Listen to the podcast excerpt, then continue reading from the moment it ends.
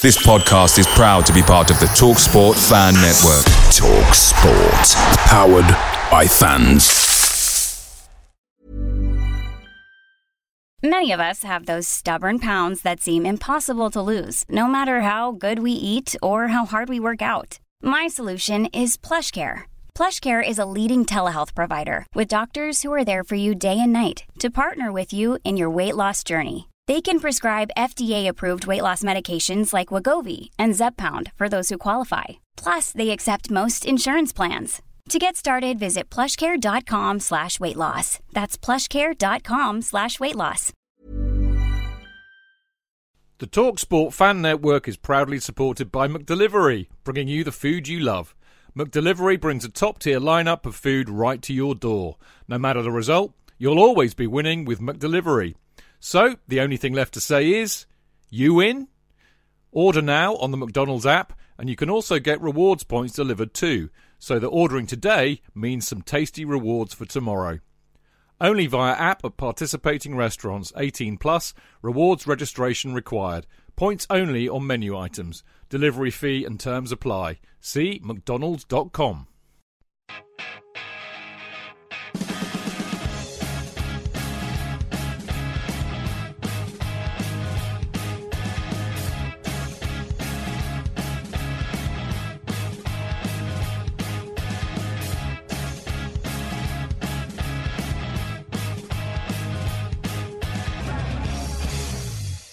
Welcome to the Chelsea Football Fancast, fueled by Guinness, powered by Celery, the show that, in spite of a dodgy start to the season, is definitely not in crisis.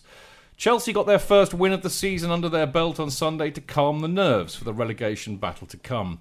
Well, that's what the red tinted media would have us believe. New boy Pedro, replete with his dodgy tash, was the star of the show. But it was good to see the goal pig Costa back on the score sheet and pocket dynamo Cesar Azpilicueta scoring his first Premier League goal. Chelsea has become a veritable Spanish armada.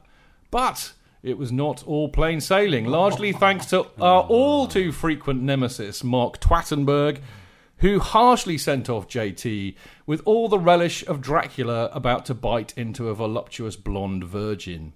But in truth, our defence still looks like something out of a Hammer horror flick and appears to be leakier than the Mary Rose. Now, oh, Clever. The Sophie Rose. I am. Or the so- well, I, don't, I don't know how leaky Sophie Rose is. I never got the chance to find out, sadly. But uh, there's still time. Is there? I'm not dead yet. Got a few more years left. Now, uh, I am, in fact, William Shakespeare, and the name of tonight's show is the Chelsea Football Fancast. We are staying up. We are staying up. Wonderful. Now, I, I'm really, I mean, I'm, I'm A, looking forward to this show because I have to send you all a massive, massive apology uh, last week because I, I managed to break down not, not in just one car, but in two cars and ended up the day being towed back by the AA back to Hampshire and never made it to London. So there was no show, which is a great shame. I noticed there was an absence on the internet. There was. references to. The, I know. To the I show. never made it, you know, so I had to call it off. Um, the other reason why I'm massively looking forward to this show tonight because we have a veritable all-star lineup tonight. We have the return, the return of Mister Jonathan Kidd. The first time I've seen him this season. How are you? I've missed you, Chich. I've missed you, mate. I have. I really have. We've only done one show, so you know And that was that the one you did not having broken down. that's the one that I did after the first game of the the season, game of the season. Swansea. Yeah, Swansea Yeah, one, yeah. I had a lot to say about that. Well, that's, that's why we didn't have you on that Exactly. night. I realised I'd taken the show. Yeah, we thought we'd get you on on a quiet night Yeah, tonight. exactly. you know. Yeah, yeah, and it's a Tuesday, so I've forgotten all about the game. And I know we tried to confuse you. We did tell you it was Monday, actually, You didn't did, we? yeah, I turned up last night. There was I know. here. There wasn't. No. Well, actually, we were. We were hiding Oh, well, you? and laughing behind the curtain. You know, mate. It's lovely to see you. It's a lovely to see you. We've also got my uh, favourite writer of Driver on the Wing. There's only one Um, writer Driver Well done. Clive. Well done. Uh, he, No one else would dare to write it. And tonight he is definitely the uh, Sir Bradley Wiggins, or the Chris Froome, if you prefer, of the Chelsea fancast. This is the first time we've ever had anybody kitted out from head to toe in lycra on the show, Well, Clive. remembering it's Chelsea and Chelsea's style, I thought it was the only way to dress for tonight. I've got one question for you and one question only. If red trousers can be outlawed, please explain to me why lycra can't. Because lycra's functional and efficient, red trousers are not. All right, that's a pretty good answer. I'll give How you that. Red lycra. There is a very famous photograph of the Polish youth cycling team from about 10 years ago, all standing in red lycra. Have a look at that photograph. Just Google Polish cycling team. You'll see why you don't wear red lycra shorts. Okay, I think I understand already. Mm. Actually, I can, sitting opposite Clive, I can absolutely understand why Lycra should actually be forbidden from all but podcasts. he is wearing a pair of uh, large, voluminous. I know. um, Baggy shorts Baggy- on top. baggy What worries on me is that it's in a basement as well. It's, it's all, all the stars are aligned in the wrong sort of way. Anyway, Clive, it's brilliant having you on the show. We, It's we, great to be here. We, we enjoyed your company towards the end of last season, and it's nice. I hope, hopefully, we'll have you on regularly, as they Thank say. you, that'd be nice. I'd like So that. now, uh, if if you, thank you, Jonathan. I know I know it's early, but you know interruptions will be punished with a cattle prod. Oh, okay. Okay. We it? can just have a conversation between Here ourselves, we can. Jonathan. Yeah. They'll be chatting a bit. Well, that's fine because me and Marco will stay down the pub. You know, as the only drinkers around the table. Anyway, I've just already teased the fact that uh, not only do we have the great writer that is Clive O'Connell on the show, but we have, I would say, arguably the greatest Chelsea fan writer there is. Yes, I, I, and Clive's already applauding. No, I think I think it's true, and I mean we are, you know we are blessed with a, a massive uh, pool of writing talent. But Mark Worrall, I think, is the is the you know he he- he is what we aspire to be in terms of writing. No, no, he's, I, I mean this. I'm, this is my sincere face. he not- really is. But not just a writer, also a publisher of other He is. writers. There we go, and there we go. Uh, now we've got Marco. so- lovely to see you. I've seen mate. obviously I've seen you in the season. I've seen you at the store. It's nice to have you on the show again. Good to be here. Lovely. Now, Marco obviously is, is not on here, not only just on here because he's a great mate of ours and he knows his football, but uh, he has also, as, as Clive said, he runs Gate 17 Publishing and there's some great books uh, uh, out and about. We'll talk about those in a minute. But before we do, uh, I shall tell you what is on the show tonight. Uh, we will be kicking off with the ratings for the West Bromwich Albion match, uh, as penned by Mark and nicked by me, and we will be awarding our man of the match. That might be quite difficult because I think there can only be one. Uh, now, after that, we will be in fact discussing Pedro's dream debut, and uh, we'll be asking, have we seen a better Chelsea debut? Uh, also, was JT's red card harsh? And is it a season too far for our captain, leader, and legend? And we'll be asking, what is wrong with Ivanovic, Matic, and Fabregas? Surely form is temporary and class is permanent. Now, in part three, as I, as I mentioned a second ago, we'll be talking to Mark about the new book releases from Gate 17 Publishing, including the wonderful, fantastic Walter Otton's Stuck on You and the debut novel from Christopher Morgan, who I believe on Twitter is uh, at Blue Yonder CFC. He is. He is. And I've met him once in the Barrow Boy, I believe, before the Trust started up. He's a, he's a lovely chap. And his book is his, his novel is called Coming Clean. And to wrap up, we will have our usual Chelsea fancast roundup, including a few of your emails now. Do not forget, you can tweet us at Chelsea Fancast, uh, or you can post on the live chat page, which of course is mixlr.com forward slash Chelsea hyphen fancast during the show. Tell us what you think about the games and anything else, and whatever nonsense we're saying. Uh, and we have a load of people in the house tonight. Now, I, I, I mean, I've taken the technology of this show to new heights tonight because I have I have Mixlr on the big screen. That's why you sit there. That's now, why I'm sitting. you Yeah, see the that's well, my If I do that, you won't be able to see. no. Well, actually, the reason I put you there is because I knew you'd be the You- shortest. I'm the shortest here. That's right. I can't even look. The microphone it's I too know, big for me. I know. I know. But I may- Jonathan, Oh yeah. Oh, he can read it there. on an Ah, iPad. thank But you. anyway, I can just about see what you're writing. I can see. Oh my God, we've got loads of people in tonight. Blimey, absence clearly makes the heart grow fonder. But we've got. Uh, let me have a quick rundown. Brian Paul, James Edge, Alison Fadgley, Nicky Kilduff, Kurt Chelsea, Joseph Pedro, Clive Clive O'Connell. How can he be there and here? I'm confused. Dazza. JP McCray, Shed and Seattle Kingy, Andy Silverman. Andy, I hope you're well. I hope the back's doing well. Ilian, Clive Lewis, KPD, CFC, Will Glass, so many Jack around a chick. Mo Abaid, Hashim Rashid. Now, one thing I will say very, very quickly, um, you know, because obviously I was, at home sulking, having been denied by my catastrophic car failures last Monday, and I happened to pop into Mixlr when I was at home, and there were 14 odd people. There, no, hang on, let me put that another way. There were about 14 people, 14 people in the Mixlr chat room, even though there was no show on, and they were sitting there. They chatted to each other for about an hour. And I, and I, I just thought that's it. We, we've made it. If, if, if, if we whatever we do compels people to be in a room when we're not even on air talking away, I just my hat. I know I know Jack Chick was in there, but my hat is off to you all. That was just Don't you think it unbelievable. might set a precedent though, and they might prefer that listening to the I, show? I kind of actually reflected on it later and thought maybe that's what had happened. And if you look at the conversation now, they're not actually listening to us; they're having a good Just chat having a among good chat, themselves. yeah. But don't you think? I think that's wonderful. Uh, There's, there's, there's something quite punk punk rock about spirit of punk rock about that. I think. Now, um, uh, there is no me, T- me me TV tonight. I know that you, I did a few last year, but I've got to go home straight after back to Winchester, so I don't have time to do it. But I will promise to try and get uh, maybe next week if I'm here and I don't have to go back quickly. Then I'll do a me TV kind of Chelsea fancast warm down where you get to log on to m e e m e e uh, dot tv uh, and go and find Chelsea Fancast. And basically, it's a bit like Skype. So, you know, you get yourself in front of a laptop with a camera and you can have a chat with me on air and we can set the world to rights. But uh, it won't happen this week. Hopefully, next week I will let you know. Now, enough of that. I think it is definitely time for the Chelsea Fancast match review.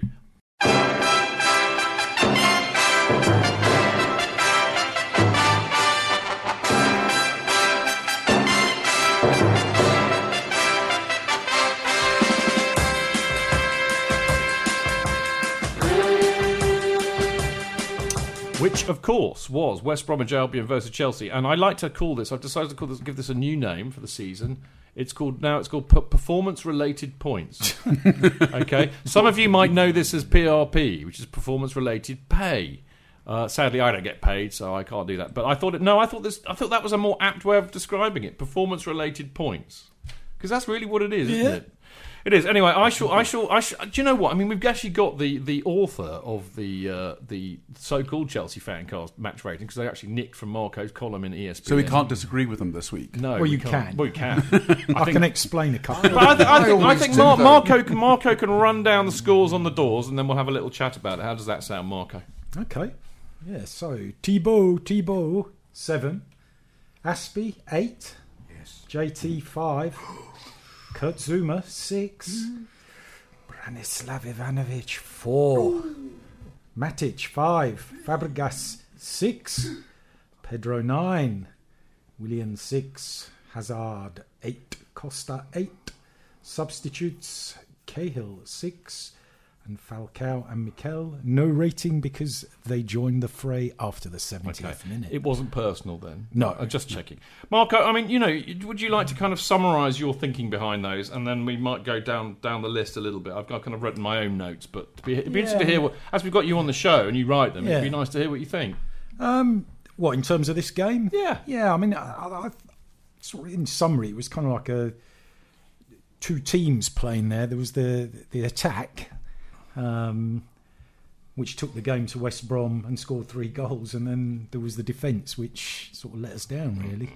Uh, and then in the middle, there was kind of um, It was middling. it wasn't really joined up, and No. that's where the problems Marco, was, started. was JT as bad as that for till the, the, the, in the first half? I didn't think he was as. I didn't It think he was wasn't, that bad. but um, I don't know. I mean, it's horrible watching replays of goals, but he just got left standing really. uh, Right, by I'm gonna I'm going to give you boys a quick clue because I didn't we, didn't we didn't really bother to look at the script before, which I would normally try and do. But just to let you know, the big topics that we're going to do to death in part so two I better not talk about it. That are we're going to talk about Pedro's Pedro's wonderful debut. not his moustache. We're, we might talk about his moustache. Uh, we're going to talk about JT's red card. We're going to talk about JT. Is it a season yeah, too no, far? no, you said that would be the case. Yeah, yeah. We're going to talk about the defence being rubbish and why and what's going on. But I think So other than that, we can talk about Fabregas. No, we're going to talk Oh. about this. I'm going to kick it off. I mean, let's let's just talk about the individual performances because I think you know Marco d- mm. does these ratings, which I, I do love actually because you know we used to get Ross to do them, and, and, and Ross Ross was good actually. I have to say Ross was good, but of I course would always not- debate that. Actually. you you would no. I think he, I'm I'm saying good, but with a caveat. I I- you know I sometimes I think he got it very wrong, but I think on the whole he got it quite right. You, I, I, I think were like Ross, but the difference being, you're on the whole, you got it horribly wrong, and occasionally you get it very well, you know, very right. I think that's only your view, actually, Chooch. Well, I I- always think I- I've got I- it and right. I- so- But remember, remember in this in this in this uh, you know position, I'm, I'm speaking for the listeners, not for me. oh, so the listeners think I got it wrong. Yeah, yeah. That's, that's the thing. I, I got emails. According Jonathan. to you, I got emails. saying, "Who is this?" we got emails upon emails upon emails saying, Which "What you- the hell is he Which you about?" never showed me. Well, I had to destroy them Yeah, yeah, like the Russians. Yeah, of course you did. Yeah, certainly, yeah. So, but hang The on a second, you computers just- were sent you back just- to the you- store. I, I mentioned JT, and you just said, "No, no, hang on, hang on, we're going No, to well, that we- no, no, no, no, But, but then you I think- said we need to talk about what the Well, ratings you- are. So. see- see this no, piece I of know, pa- I know, I know. But what was paper wrong with me asking Marco what he thought about JT? What's that? I know got we're going to talk about it later. I just thought I'd remind you. I wanted you said about the ratings. That's Marcus, should we just Anyway, go outside? Pedro's goal. it's so nice to have him back. Uh, Pedro's. Uh, let's talk about Pedro because that was clearly the performance that stood out, wasn't it? Wasn't it? Uh, yeah. I mean, I think I think yeah, I thought Costa was pretty fantastic. Yeah, we, we talk hmm. about him too, but Well, let's no, talk well, about Pedro uh, first, okay, shall we? we shall talk about Pedro first. I've been given the, the, the evil eye, by the way, everybody listening. So Yeah. we will definitely be talking. Oh, he's got me now. No, no, No, that was just. I was just. I was about to fart. That was. was, was that what it was? that, that, was, that was the look, was it? You should know the difference by now. No, Come on. It looked very similar to me. Bottom line was, what a great goal! What a fantastic assist! I thought his positional play, as Marco said in, in his, because Marco doesn't Yeah, just yeah, do yeah. do numbers; he writes a little bit about it as well. Absolutely. Uh, But I, I tell you what, I really love most of all, and I, I just, I, I hope you agree with me about this. But I thought his desire and his hunger Was put it about was great, wasn't But it? what you said earlier about what, who, who- who's, who's done a, a similar fantastic debut, I'd have to, to go back because everybody's always. I say Dennis Wise was did a Hmm. fantastic. Was fantastic the very first game he played for Chelsea. But there have been a lot of But- players like Mario Stanic had a marvellous first game. Yeah, and then it's all gone And downhill then- after that. yeah. So that, yeah, so the jury is out. But to me, Pedro is a proper player. He's the type of player you think you know he, he, he's going to do that because he's been so he, he's been so tutored, tutored in that playing for Barcelona. I, So mean, I, I think I think what what was interesting about Pedro is the fact that I mean we've had so many players make make their debut for Chelsea, and I don't know since since Jose's been back, um, and he maybe Costa's the other one, and, and perhaps Fabregas as well when when he started. uh, Who spring to mind? You immediately thought he looked like he'd been playing for Chelsea for five seasons. He Not really fitted in, didn't he? Straight away, and that sort of seamless interplay um, and positioning. Um, you know, and sort of you can see how the the Duff Robben thing with Hazard. Well, that and, balance was there Yeah, again, wasn't it? And it yeah, took the I mean, pressure off Hazard. Yeah, but exactly. and instantly he's a class act. You can Yeah. just see there's a he's, yeah, a, as I he's say, a proper, yeah, player. proper player, not like Cuadrado. And they were, you oh, know. Cuadrado, for goodness, what? It's, oh, Well, he's going, mate. He's oh, gone. thank He's gone. goodness for that. The worst thing that he did was in the um, in one of the uh, the there are beads of sweat forming on It's Jonathan's it's, temple. It's like lit the blue touch speaks. paper. There was a pre-season moment. You see, he was down actually in on goal, and uh, only one one defender's coming towards him. Instead of having a shot, he stopped the ball and passed it back again. The confidence was. But no do you know the, what key- the the, key to, all the in key to that man. is in a pre-season game. Yeah. How often did we see Cuadrado actually on the pitch apart from in pre-season games? He didn't really get off. The Do you know what? did he? He's gone. Get Yeah. over it, guys. He's He's actually- gone. he's Um, actually the, the, gone, the, isn't the funny, the actually funniest thing I've seen today was I think it might have been dear old Pablo tweeted this in response to a picture that was tweeted out of uh, of Cuadrado arriving uh, at Juventus to a throng of, of mad, rabid Italian Juventus fans, obviously loving the fact that this. They obviously didn't know who he was, but they, were- they were you know applauding him like it was the arrival of Maradona or even Madonna. But uh, anyway, Pablo said, "Are you sure they weren't trying all there to try and get him back on the plane?" Which I thought, I thought was, you know, quite nice of Pablo. That was a good bit of humour. Um, right, Costa, the goal pig. Um, he looked like Costa again. I thought superb run for his goal, Marco, wasn't it? yeah, absolutely. And he I- ran so yeah. far Yeah. and so fast, and he didn't pull his hamstring. Well, I think I think everybody was taken by surprise in, in sort of the build up to the season because there was a question Yeah, mark over Exactly. his fitness, and then you know you're sort of watching that Swansea game, sort of half expecting him to pull up every time Yeah, he yeah, he ran Didn't look right. in, in, into into space, and then City was just you know a thug. Um, Which was great to see, Yeah. um, just just in terms of that fitness and energy and, and desire, and um, you know didn't- he carried like it a player on. at City though. He just he, he was Well, yeah. all these individual battles. Yeah, They were winding him yeah. up as well. I'm, I'm always torn about that, you know, because I mean, I, like like Mark, I mean, we're, we're of, a, of a similar vintage, so we remember football when you could kick the shit out of people and nobody would bat an eye, and and and, and, and that really amuses me about Costa, the fact that he basically runs around just trying to thump people all the time because it just makes me grin. But I'm torn because on the other side, it could cost us, no pun intended. Uh, but you know, it could. He'll get sent off. He'll get banned. Blah blah blah blah. You know, and I'm thinking, well, you know, much as it makes me laugh, there is a thing that worries me about that. Clive, I, I think he was extraordinarily controlled on Sunday. he was, wasn't? I, he, they were going out to wind him They up. were completely. But he- Controlled he, kicking wa- is fine. He was You mar- he was Clattenburg was mastering. aware of that, there though? were two things that he did which I thought were superb. The first was when he went. Can't, can't remember which. It was at Yacob or somebody. Yeah. that had been going at him. He just moved behind him, looked at his number, and made a note. of it was just a beautiful little touch. like Jack Charlton's Yeah. Black Book, isn't it? And then the other one was when he went off the pitch. He went up and gave shook his ha- shook Yeah. Yacob's And they hand, hugged, they hugged. which I thought was just a really showed that he was in control. It was there on the pitch, but as Yeah, soon yeah, as it was yeah, over, yeah. he to be moved fair on. to Jakob, he actually greeted him in the same way. There wasn't Yeah. any kind of No, no. He- they- you know. One of my favourite Jonathan Kidd moments of the off season was when I discovered I was randomly watching Minder on a very boring kind of Tuesday evening at home, and and I was watching it, and the beau- this is the beautiful thing about having TiVo. I'm watching it, you know, like half asleep. Bloody hell, that's Jonathan Kidd looking about 18. What is going on? So I like rewound it, watched it again, rewound it. It's, it is, it's JK. I thought, I know, I'll, I'll video this and put it on Twitter. So I managed to, and it was you, wasn't it? It was, you. It was. And I got, oh, at least three three people retweeted it. You got three three Wow. new fans. Yeah, three. You know, do I get a cut of that? Yeah, yeah, you can get. Um, um, yeah, I'll follow you. Oh, you already do. Oh, blast. How stupid of you. anyway, going back to the football, uh, now we've sorted out Jonathan's uh, height problem and his mic. Uh, um, just to run very, very quickly through the others. I just will, I, I'm going to make. A, I'm just going to read this out, and then I'll invite some comment. How about that? Because we've been prattling on, and I'm running out of time. But basically. Hazard, I thought he had a really good understanding with Pedro, and, and as we were alluding to earlier, Vanished a bit for me. Yeah, but I just let me get this Yeah, get right, through right, this, all and right, then right. we can comment. Uh, I thought that it was nice that the pressure seemed to be taken off him because of Pedro. Fabregas, I thought was not up to speed, and he was poor defensively. Can I just explain why I gave him a six? Because people people said I had a few tweets saying, "Why did you give him six and not five? And it was because Pedro wouldn't be there if it Oh, wasn't for ah. he Fabregas. got the assist. Ah. He got the assist for the assist. He got six for the assist that was not on the pitch. yeah, exactly. Yes, good stuff. I like that. Uh, Matic, I think, is in poor form, but I don't think he's being helped by Fabregas at the moment. JT is clearly vulnerable to pace, but he always has been. But I think actually the bigger issue is a lack of red cover. I thought the red card was harsh. Zouma, I think he did okay. Uh, I, uh, you know, that that should have been the substitution uh, against Swansea, wasn't it? When he hauled JT off, was it City? City. Yeah, I'm a bit out of kilter because we missed the podcast this week. Aspie, I think, brilliant. Spurred on by the competition yet again, and he scored a debut Premier League goal. It's got to Wonderful love. goal. Yeah, Branner, poor again. Uh, we've been sussed out down the right, but again, the lack of cover for Branner is also alarming. And uh, Thibaut, Thibaut, great save on his return. So that's a very, very quick overview. And now I invite comment. You can say whatever you like. Whoever wants to speak first. I was worried that um, that Thibaut would, um, if JT hadn't hauled down the centre forward, that Thibaut would have just fouled him and he would have been sent off again. yeah, that, I, would I really was. I would have actually weirdly enjoyed the comedy of that, but no, nothing else And about then, it. but what would have been interesting then? He would have taken off William, who didn't really do much anyway in the number ten role. No, it's right. So he did take off Willian in the end, though, didn't he? Well, he did eventually. and he yeah, missed yeah, that yeah. sitter of a goal that Pedro had set up for him. Yeah, but he did. I, brilliantly.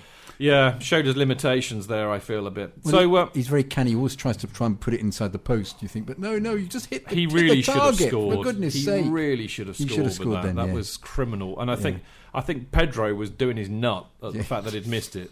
You know, Pedro could have had a hat trick, frankly. You know, because he was a bit off kilter with that. Sh- I mean, that was a shot, not a cross to Costa. Yeah, it was, yeah. I mean, fair play to Costa. That was a wonder. He I mean, they, they, up the they actually didn't he? And picked he- it up the on fact that he kept on side yeah, was great as but well. they picked it up on match of the day, and, and they, they tracked his run. It was wonderful. But Ped- he- Pedrick should have should have perhaps got that on target, and, and then he set up Willian, so he could have had a hat trick on another day. Yeah.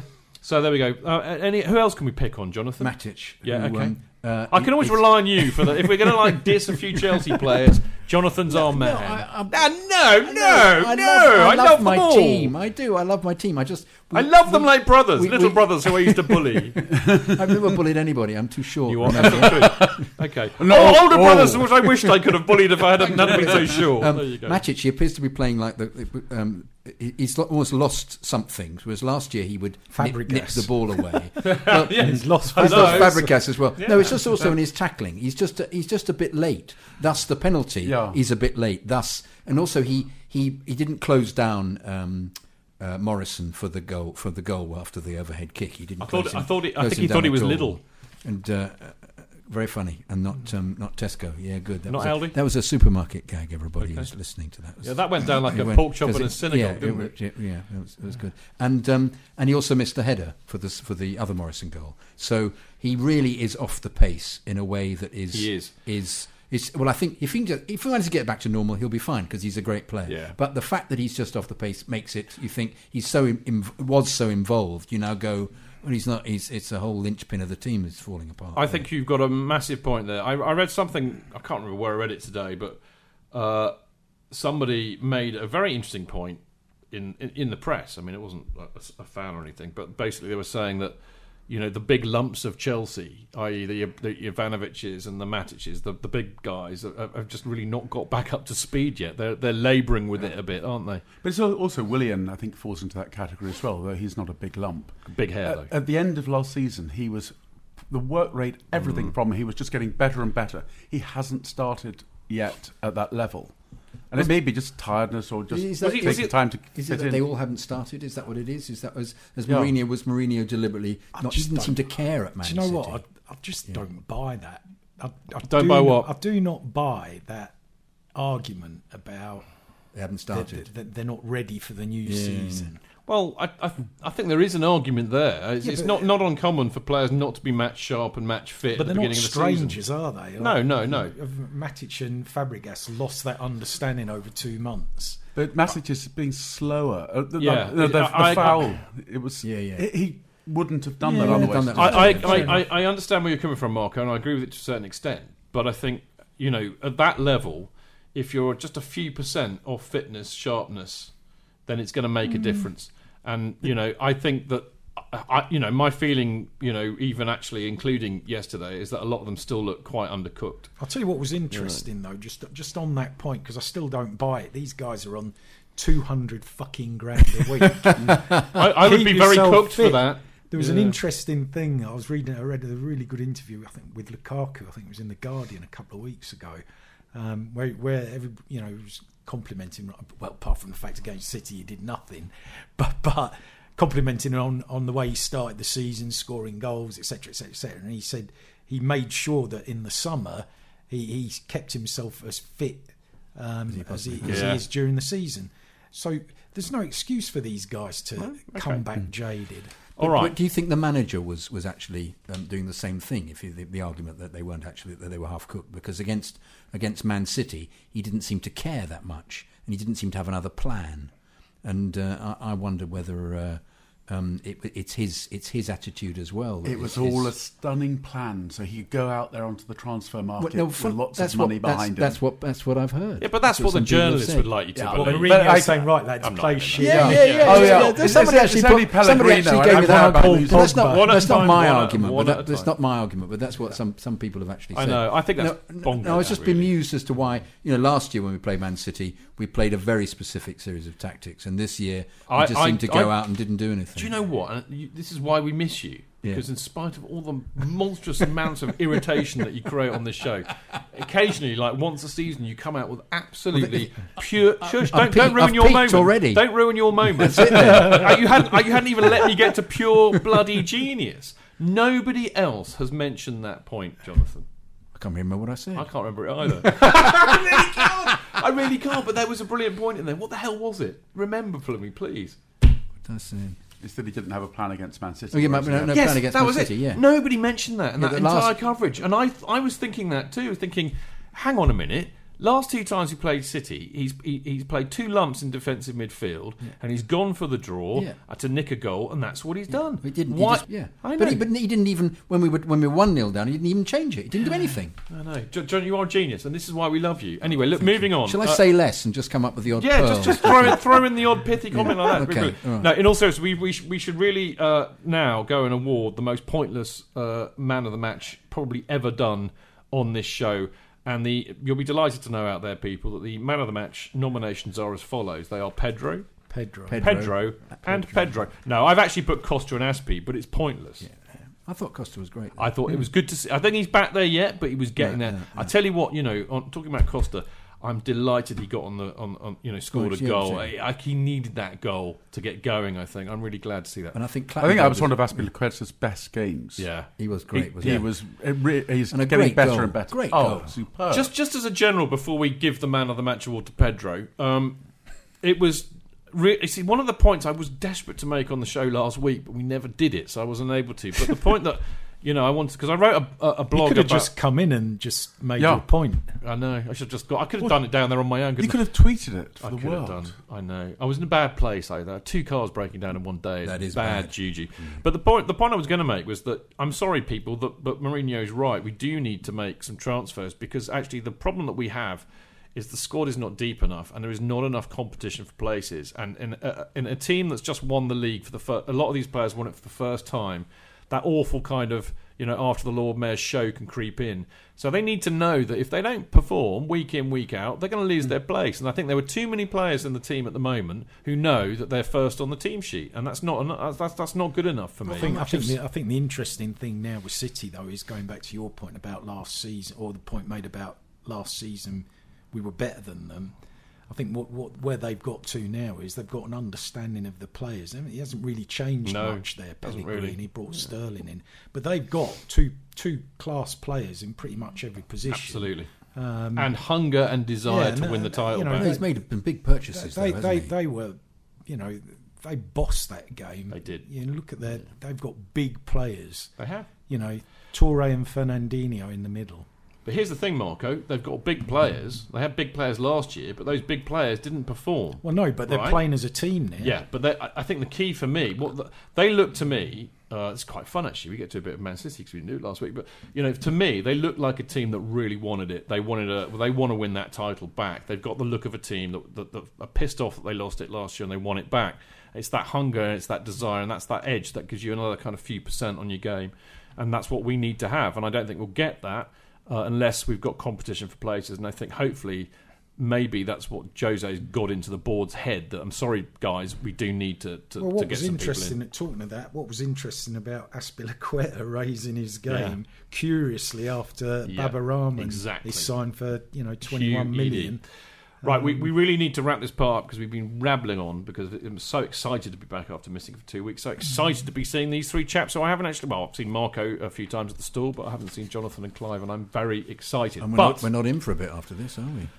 Well, I'm rotating actually this year. This year I'm cha- I'm at the in competition for places. There, we- Yeah, there we go. yeah. There we go. Yeah. There we go. Got Rick Lanville on uh, next week. No Oh, pressure. bloody Oh, hell. that's, oh, that's the end of that then. You might as well just sit here and let him. Just let him- call let him- me. him Just speak. call me Mourinho. we, Anyway, we ain't got no history. you- not after tonight. We haven't. Very well said. Anyway, I think it's a done deal. Pedro's got the man of the match. Nobody can make a case, surely, for anybody else getting it. No, I agree this time. Yeah. All right, Clive. I'll agree with that. Marco even had it in black and white in his article for ESPN, didn't you? What's that? You said a man of the match performance. From yeah, yeah.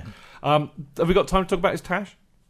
No, we'll do it in part two. Okay. Let's let's save it for a little bit. You know, otherwise they'll all go home and watch something else. Is there- is there football tonight? No, because it's Tuesday, isn't it? Oh no, they It's could all be watching League. Man United lose to Club Bruges. People out there in I think, I Mixlr. think that's tomorrow. Is that it? game. Oh, how annoying! Celtic. Oh, that's a shame. Celtic tonight. All right, hey ho. Right, um, we will be back after the break and we will be discussing Pedro's dream debut in more detail. We'll be asking have we seen a better Chelsea debut than that? Was JT's red card harsh and is it a season too far for our captain leader legend? And of course, we'll be asking what is wrong with Ivanovic, Matic, and Fabregas. Is it for is form temporary and class permanent? I was always told that it was. We'll be back in a minute.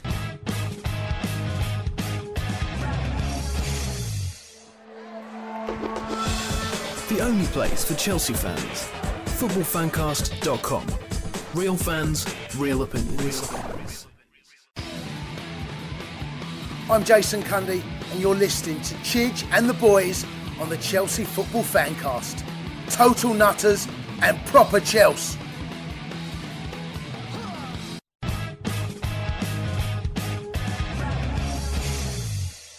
Right, welcome back. Uh, I am Stamford Chidge, and you are listening to the Chelsea Fancast. Now, you know, we had a little bit of a chat about the players and the performances and stuff in part one, but uh, I really want to talk about Pedro in the first part of part two. Uh, it was a superb debut, as we discussed a bit earlier on.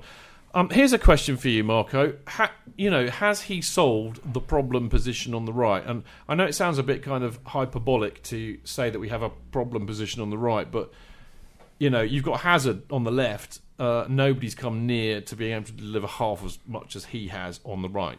So that's kind of where I'm coming from on that. If that makes any sense whatsoever. Yeah, I mean, uh, he has. I think In Uh, one game, Well, I- think it's, you know people will say, "Oh, you can't judge him on one game." Fair enough, but you've got to look at what he achieved at Barcelona. Um, and, and you know, in, in in the last couple of years, he was being used as an impact substitute, and it, you know, which he did with great uh, yeah, you know, he's, he's distinction. like a, a goal every two and a half games or whatever his stats were. for- Really? yeah, yeah, yeah. and from, from the Um, position, you know, coming from the bench, that's pretty good. you know, he's a winner. He knows what it's all about. Um, you know, he's got an understanding there, playing at international level with Fabregas and Costa and Azpilicueta. Um, and you, you can see the hunger and desire that he's got. And, you know, I, I find it quite interesting that he didn't join Manchester United and apparently City were interested in him. But, but for him to choose Chelsea over United speaks volumes, speaks a lot more than, say, Willian joining Chelsea ahead of Tottenham. Spurs. So um, I just think, you know, the guy knows knows what he's up to.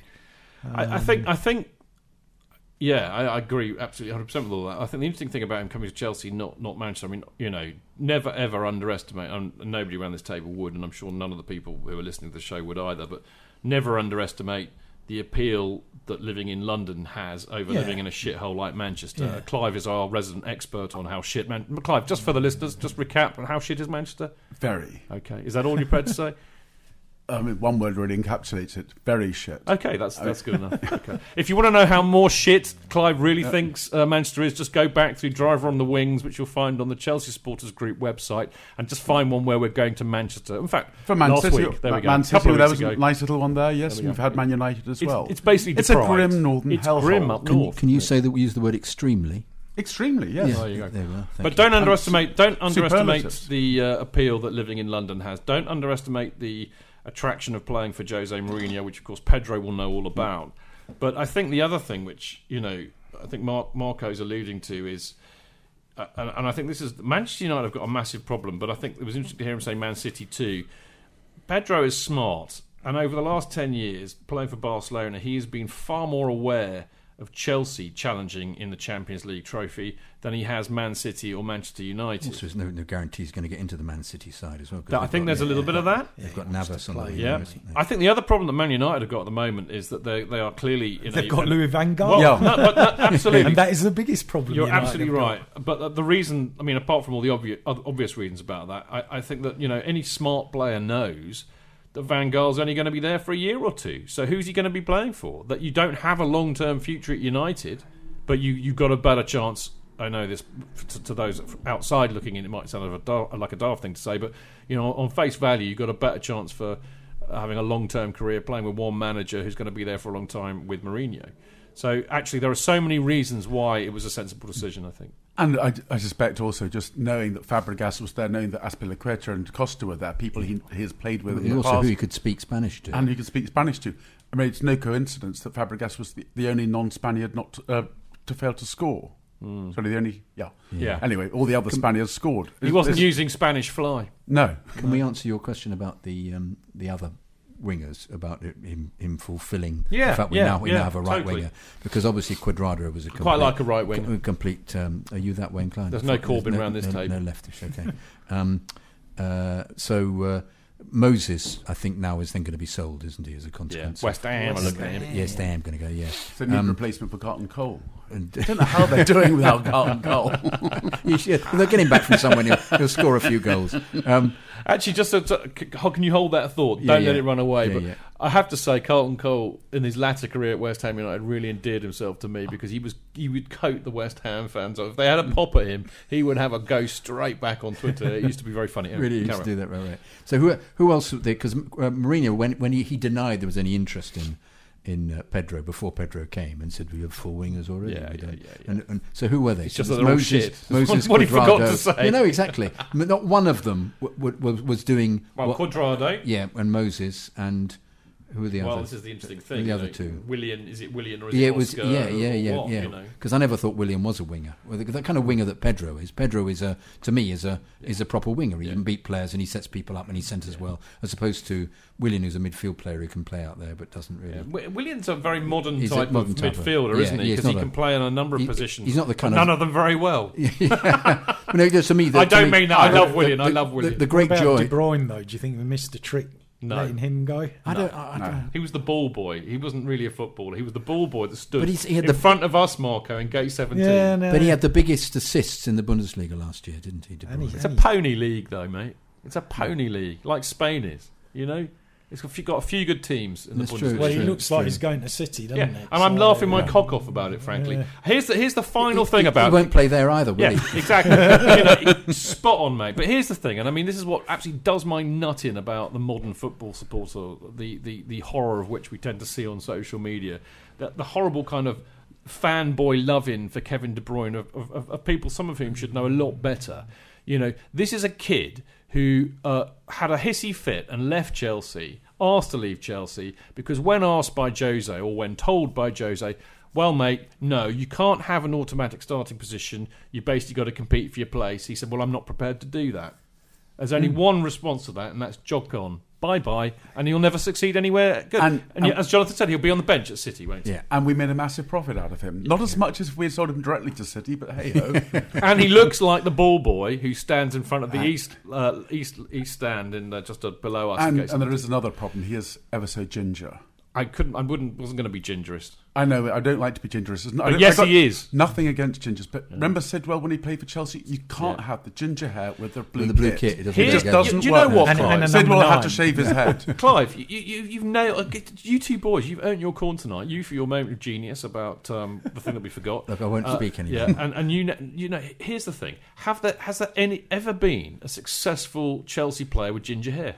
David Speedie, but what you hear about Speedie now, Oh, he was good though. he was good then, but Any others? Any other ginger? Hopkin. I think, yeah. David Hopkin, Yeah. yeah. Uh, uh, He wasn't very a bit good. palace he was. Yes, he was. a I pal- can't think of. I mean, Speedo's a good, good shout actually. You know, I mean, cult hero, not legend, definitely, but you've got to give Speedo his due.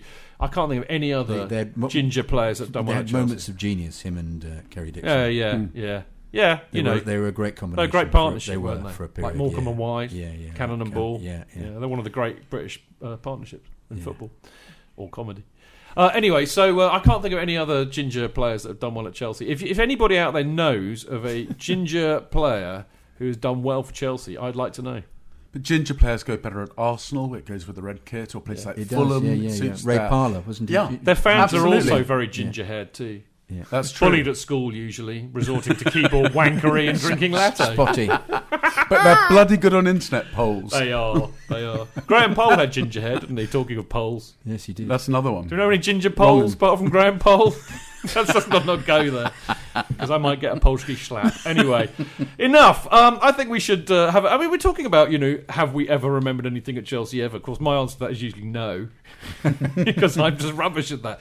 But actually, we ain't got no history, which I, I'm really warming to as a website actually, because they were kind of responsible for the season uh, review that three of the four of us ran. When are they going to ask you to write, Jonathan? I bet you can. Jonathan write. does voices. Okay. no, I can write as He well. He can write. I know. I Yeah. bet I thought you, JK did- can you wrote things that you sang or kind of. No, I've read. I've, I've I think they should ask I've Jonathan to written, uh, write. yeah. If you write a few um, articles for the Chelsea Fancast website, you might get noticed by something a lot better. Okay. That's what usually happens. apart from to me, I'm the only prick who st- sits there always having to write for it. But It's a uh, question of time. I'm actually writing a musical at the moment. You could write a Chelsea so- musical? okay, yeah. you know, Chelsea, the musical. What's your musical about? Um, Chelsea. I, I would bore everybody listening. It's set in 1940. It's about ginger players that played for Chelsea. no, so no, it's, about an Italian footballer who's been transferred to Chelsea called Don Giovanni. Erland Johnsen was ginger. Erland Oh, Yes, he was. Very good. Well done, that man. Who- who's, Of who's, course. who's whacked that up I saw Alan May's score. Ah, yeah. Well done. Good man. Well remembered. Yeah, I mean, Duff's, yeah. Duff's blonde, isn't he? I, love don't it. know. Is he an aeroplane blonde? That's what I want Oh. to know. Enough. Anyway, look. We Anyway, ain't got my no- musical. We were talking about it. Jonathan very sneakily takes advantage of the fact that I'm about to die laughing. Anyway, Um, look, we ain't got no history put on this brilliant thing on their website, which is this the best debut you've ever seen? And I want to know if it was or not. But they have a list of, of uh, you will remember some of these. Uh, Deco versus Portsmouth at 2012. Is that 2012? Yeah, Cech versus. Don't ar- argue with me because I don't know whether it's right or wrong. I'm just having to take it as read. Uh, or ginger. Uh, Cech versus United 2004. Jimmy Greaves versus Spurs 1957. Hazard versus Wigan 2012. Veron versus Liverpool 2003. Osgood versus the mighty Workington AFC 1964. Ooh, I Denver. Bar. You, John, remembers that? Brilliant. Demba Ba versus Saints 2003. Weah versus Spurs 2000. Tambling versus West Ham 1959. Stanic versus West Ham in 2000. Is that Stanic. Stanic. Was that the volley? That was the Yes. volley from Yeah. the edge Yeah. area, wasn't Yeah. it? Cracking. And Yeah. uh, Dixon versus Derby in 1983. Um, that's a good question. Can you remember a better uh, debut from a Chelsea player, Marco? I don't know. I,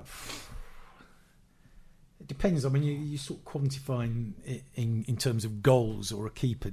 Yeah. Well, ten people stand do also, out, the, don't it's, they? it's the opposition as well. I thought I have to say our West Bromwich were awful, and we should have Yeah. we really should have should have scored about six goals against them. They were awful. Yeah. They kept giving the ball away. You know. Seen a uh, better debut because you've, you've you've been watching Chelsea Dennis longer than all of us. Dennis Wise. You mentioned that earlier. Earlier you? on, yeah. wait, well, who was that against? Oh, I can't remember. Do you remember? No, it wasn't a very good team. That's the other dilemma. is Yeah. It may have been That's against. Millwall or something, as, uh, in- who were in the division, I think, at the time. I can't remember. But I remember him being absolutely fantastic. And all going, oh, great, who's this? God, what a great. But Didn't we he knew, used to play for well, but Wimbledon? we, no, we knew anyway because he was a character for Wimbledon. You knew he was a good player. yeah. So that was an element of it, because he was already in the in the league. And I it's, not- think- it's not like a foreigner coming in No, and you don't know no. what they're like. or I they're think playing for. Wimbledon, we probably. I mean, I remember at the time we were like not very happy that we'd signed Dennis Wise. It was a bit like Dennis Wise. No, well, played I, I, I lived in the area at the time and I was happy because Were I thought he was a good player. I used to go and watch Wimbledon occasionally. because you're a Womble secret. I'm you? secretly, yeah, yeah. I lived in Tooting at the time. Are you Tobermory So I used to go down and or watch. Madame Cholet? And uh, uh, I don't think I'm either of those. Okay. actually. Uncle Bulgarius. Yeah. Uncle I'm happy, happy to say I have I have no knowledge of any of them. I never having shown any interest I think he's in more of a Wombles Tober at myself. It's that apron he wears. Yeah, thanks. thanks. I like that. That's a good shout. Dennis Wise's debut. Um, Clive, you got a got a suggestion? the Dixon one Yeah. Is one that stands out Yeah. among that list. I, I wasn't around on Didn't he like get a couple of goals that day? We won 5 0 that Yeah. day. But, it, mm. I think but he got a couple. that was the day when we had about four or five new players come into the team after being right down at the bottom. And we went up that season, top of the league. And it wasn't just. What struck one wasn't just Dixon; it was the whole new Yeah. look of They the were team. It was just a great day, feeling. I think Spackman had a very good debut as did, well. didn't actually. Spackman get the first goal that Yeah, day? yeah. And it was a real screamer into Yeah. the shed end, if I remember. Didn't right. our little little Welsh mate Mickey uh, Thomas. Mickey T? He had a pretty cracking. Was that not the same match? Mickey no, that was a bit later, No, was wasn't a it? later. It was a bit later. I thought he had a good debut. He did, Hmm. we, but he was a fabulous player. I loved for Mickey. Chelsea. Loved him. Oh, I loved him and Joey Jones, two of my favourite ever players. he had a terrible debut because he Yeah. got sent off. that's didn't what I remember. But, But that, I- I was- remember in my book, that's what made his Chelsea career. You know, his reputation did. from then on. I mean, you're those, absolutely in those days, you didn't get sent off every game either. Not like now. you had to if you had to like damn near kill somebody to get sent off, which of course Joey Jones would have applied. Which he- so. yeah, I think he was. He was a bit rough, wasn't he, Joey? He, in his, didn't in he, his he approach? punched somebody? He Didn't he? did. I think he did. Fantastic. But normally you get away with that. The referee my kind of his football. finger at My you. kind of football. None of this like JT like going. "Eh," Yeah, yes. You know, Yeah, but Have that. J- but that was what's so awful about that was that JT just vaguely touched him and he just collapsed to the ground. I can't. I hate that. I've got something to throw in because Marco makes a good point actually that you know when we think of great debuts, we tend to think uh, a lot in terms of goals and assists and all the obvious stuff. Here's a less obvious great debut that I remember of recent times, funny enough, and actually reminded. Uh, re- I was I was reminded of this uh, kind of you know reading Mo- uh, uh, Walter's uh, Stuck on You book, uh, the David Luiz debut against Fulham, which was so good that the next CFC UK was adorned with 11 David Luizes for each member of the team because he was genuinely everywhere. And I remember that he, he, he, he did some mental things that night, including giving away a penalty, which checks out. but he was everywhere, and he went around like a whirling dervish, like a Tasmanian devil for the whole match. And I thought that was a, that was a great debut, but it didn't involve him scoring a goal or anything, you know. I like the Denver Yeah. Bar one because he Yeah. was uh, terrific because we'd it- we'd had um, so much of Torres, and then suddenly there was Demba Ba, and you just thought, oh. and, his, and his strawberry And syrup. it- it- and also his unbelievably stretchy leg. yes, he was a rubber man, wasn't he? was, really, was like- Demba Ba? remember Twizzle? Yes, Yeah, it's very similar. curly whirly even. Yeah. Maybe that's not very PC, No, is it? terribly okay, un let's move on. But Uh, typical of you. I I think. was- oh, thank you, Jonathan. a I nice, take that as in a compliment. In a nice I way. take that as yeah, a yeah, I was yeah. amused to see that Everton fans were still singing the Demba Ba song. Yes, this I love that. Were they really? heard that, that's bless right. them. Bless That's them. right. Yeah. Okay, let's move on. Uh, JT's red card. Uh, was it a red card? Looked harsh to me. I mean, he was outpaced as Jonathan. Actually, you know, as we were alluding to, Rondon went down quicker than Paris Hilton in night vision. Um, here's a question for you guys, uh, Marco. Why was it not a yellow card? Why was it a red card? I mean, you know, it was outside the box, so he did, it wasn't a penalty. Yeah, but it, it's Last Clear a defender. goal. it was the wasn't goal. Yeah, goal scoring opportunity denied. I don't. I mean, I don't trust a ref. I wouldn't trust a referee to make me a cup of tea. But to trust them to make a judgment as to whether the guy's in a goal scoring position or not, Well, he was really, wasn't he? He still had, he had He a lot to do, Mark. He was, eh? No, he was no. ahead of him one on one with the T- goalkeeper. Thibaut Courtois in goal, mate. Well, if it had been Chris Sutton, he wouldn't have scored. Well, yeah, or Casiraghi. it depends which era. If you're Robert playing for Fleck, Celtic, yeah. you'd have. Alan Mays, Joe Allen. How many Or more? Blackburn. Yeah. Torres. sorry. Torres, yeah. Robert Fleck. I mean, so you, you think that was okay? Here, I'll ask it around another way. It was that was it was it a fair? I mean, was it a red card in your view? Uh, I mean, if he's playing to the letter of the law, it was. So you, Wasn't it a bit soft? I mean, you know, come but on. he, but the bottom line is he brought him down. But I think the, the linesman could have helped him, and I think that I don't because Clattenburg made the made the made the judgment himself from where he was, and he was Yeah. about he was And- about and it's thirty yards. Clattenburg, Yeah, obviously. Well, that's my next question. I mean, you know, I, I- I have to say, I mean, I watched it. Actually, do you know what? You'll love this. I was here on Sunday and I don't have Sky, so I was a bit like, oh Christ, what am I going to do? I, I need to find a boozer that, that's going to have the football on, and I, I downloaded this, this app called Match Day Pint. And it's got a guide to the, and you've got like because you put your location Oh, what, in, where- and it finds you your nearest pub that's showing the match. I thought, hello, and there's a boozer around the corner up there called the Greyhound, which I've walked past many times, and it's it's a it's a pretty proper old pub, you know. And I walked in there, and there's a lot of boys, you know, a, a, bit naughty looking, you know, and a, a lot of bald-headed I, I don't know what that means. What do you mean naughty? They looked a bit naughty. what does that mean? Well, you know, a bit tasty, a bit oh, naughty, oh, you know. tasty. I understand. Yeah. Uh, you know, Still beyond cheap gack and lager, you know, that kind of those kind of lads. So I strolled in there, got my pint of San Miguel. Felt at home. Felt very at home. Felt, well, I, I, I will regale you with why, what I did when I came. Anyway, it's a great, great. What, all I'm saying is, Greyhound, great, great lads in there, well up for it. Fantastic atmosphere, top boozer, cheap. I love it. I love, I love the Greyhound. It, it's on Twitter, the Greyhound SW1. Follow it and get down there if you want to go and watch Chelsea match with proper people. Anyway, I came home quite stressed out but happy. To my my wife had cooked a nice Sunday roast, and my best mate and his missus were here, and they were like, "Oh, how was the football?" And I said, "Stressed out." And I said, "How was the booze?" I said, "Oh, the booze was brilliant." I said, "I felt really at home there because I was full of a bunch of quite naughty-looking lads who were very, very, very liberal with the use of the F and the C at appropriate moments." So I felt very at home. So there This we go. is good. It was good. Um, anyway, going back to JT's red card, uh, it seems like I mean I was going absolutely apoplectic with rage and liberally coming out with the F and C word in relation to Clattenburg, not just in the pub but on Twitter, because I, I feel that he is clearly a complete dick. He's not fit to referee, uh, but he's clearly got something against. I mean, as I said in the intro, he was desperate to send a Chelsea player. I don't know. I just think You don't think so? Uh, No, no, no. I don't, what I think with Clattenburg is, is, is every time I watch a game and he's the ref, and, and this isn't just Chelsea games. uh, So often the game always ends up being about Clattenburg. Yeah. it's almost like he's He wants. he that. wants, you know, he wants that recognition in the in the same way. I don't know. Howard Webb used to Yeah. invite, and there have been many of- others. Yeah, yeah, yeah. I, I once heard Graham Poll speak at a dinner where he said the only thing that people speak And and talk, talk about after a game is the refereeing decisions. I just thought, Shouldn't be that way. Arrant nonsense, and it shouldn't be that way. And that's not what we. The best referees, the ones you don't talk about at all afterwards. And you talk about the football you see played. Well, there's another another another good analogy which which comes from, from my business, which is you know that if you notice the sound man and the sound in a hmm. feature film, it's gone horribly wrong. You know, great great sound engineering and sound mixing is never noticed, and that's the point.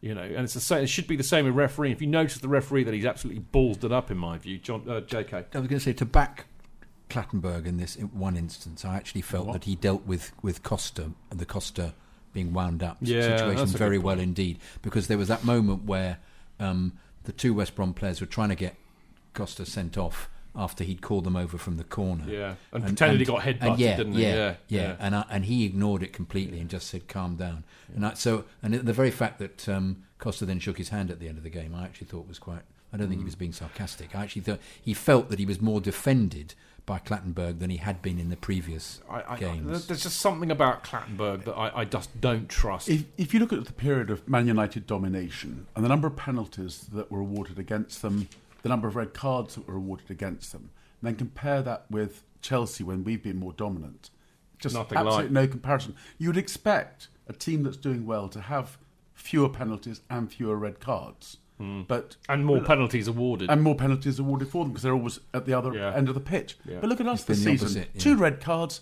two penalties Yeah. in three games. I mean, I've got no doubt in my mind. I mean, you know, I, I, I, wrote a very big blog for IB Times last last season saying it, they're, they're not they're not corrupt, they're incompetent.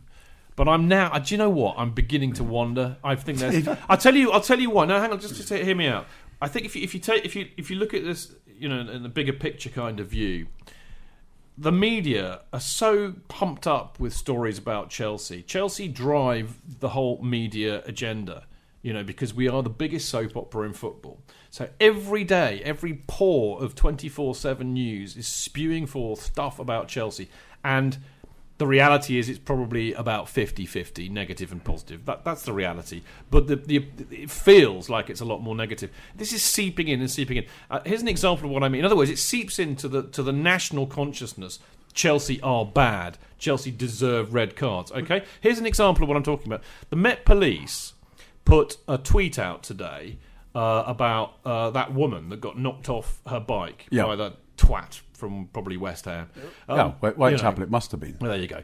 Uh, okay, and it was like, could you, if you know any information about this, could you please let us know?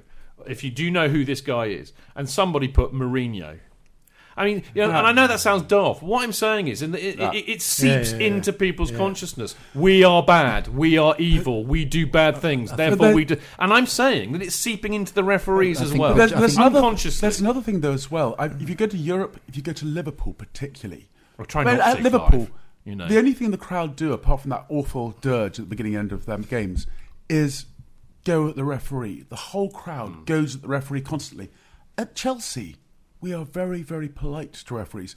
I have to do my bit Speak from the for west. yourself. Well, no, I nearly got booted out of his mm. posh seats for having a go at the referee. I'm a- remember that? Yeah, I don't I'm. I'm fortunate in my, forget it, Chidge. in my, Sorry, in my place in the West Lower, uh, and with having a relatively loud voice, I do give instruction constantly to the linesman just in front of us. Yeah. But You have a charming modulated voice, actually. Oh, charmingly Which- modulated yeah, voice, and I- charmingly and If you get that wrong, I'll sue you for No, no, no. negligence. No, it's normally do. things like, "Oi, Lino, no wonder your mum hates you." I said, like, well, my best one ever was, "Oi, Lino, you're tubby and you're on the telly. You're a telly tubby." That's quite good. I like that. But, but you know, you, uh, Did he kill himself afterwards? I hope so. Yeah, yeah, good. does your Uncle Chidge have something of a point here? Just just make me happy and say yes. Of course, there's a worldwide conspiracy against us. Uh, yeah, but no, no, well, no, you can actually. You can, One you can- billion pounds. You can particularly point at the way they treated JT over the Yeah. last few years, Yeah. which are these stories that were all which took place over about fifteen years with him. That Chidge, JK, in all the years you've been following Chelsea, you hardly ever miss a match, home or away. But how would you feel if you couldn't be there and it's not on TV? oh I- I'd be bereft, inconsolable. The thought of missing my beloved Blue Boys live. it's all too much. I know, JK, I know. It's all a bit too much, isn't it? Yes. Well, panic not. NordVPN have come to the rescue. they have. Yep, NordVPN allows us to watch any match, even if it's not on live TV here. They do.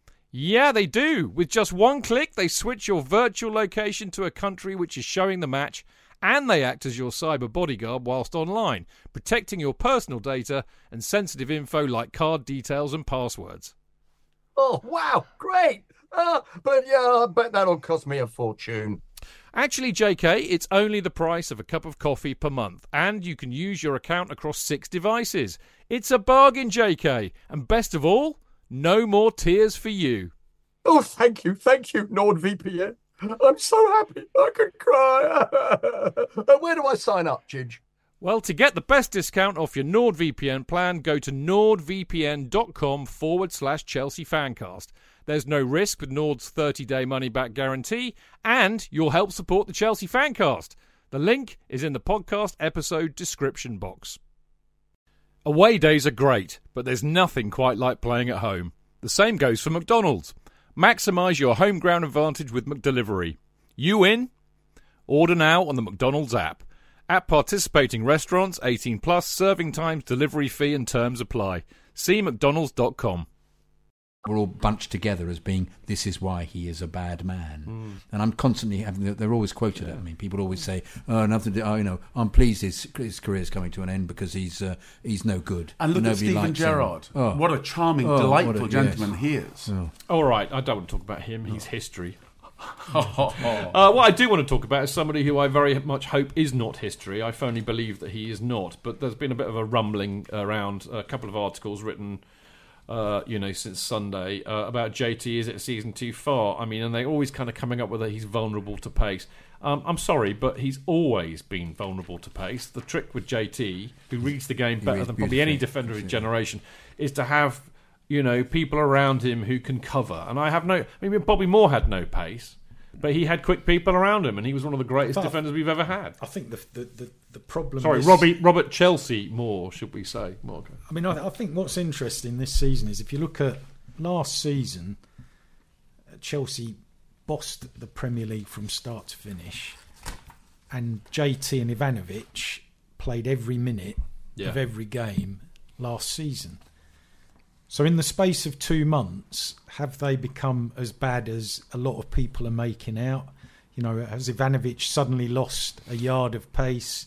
Ditto Terry, um, or is it is it more of a malaise, uh, the defensive shield from midfield not not being there, and therefore their lack of pace is being exploited by, well, anybody that's got pace, which is every team we've played so far this season, albeit only three.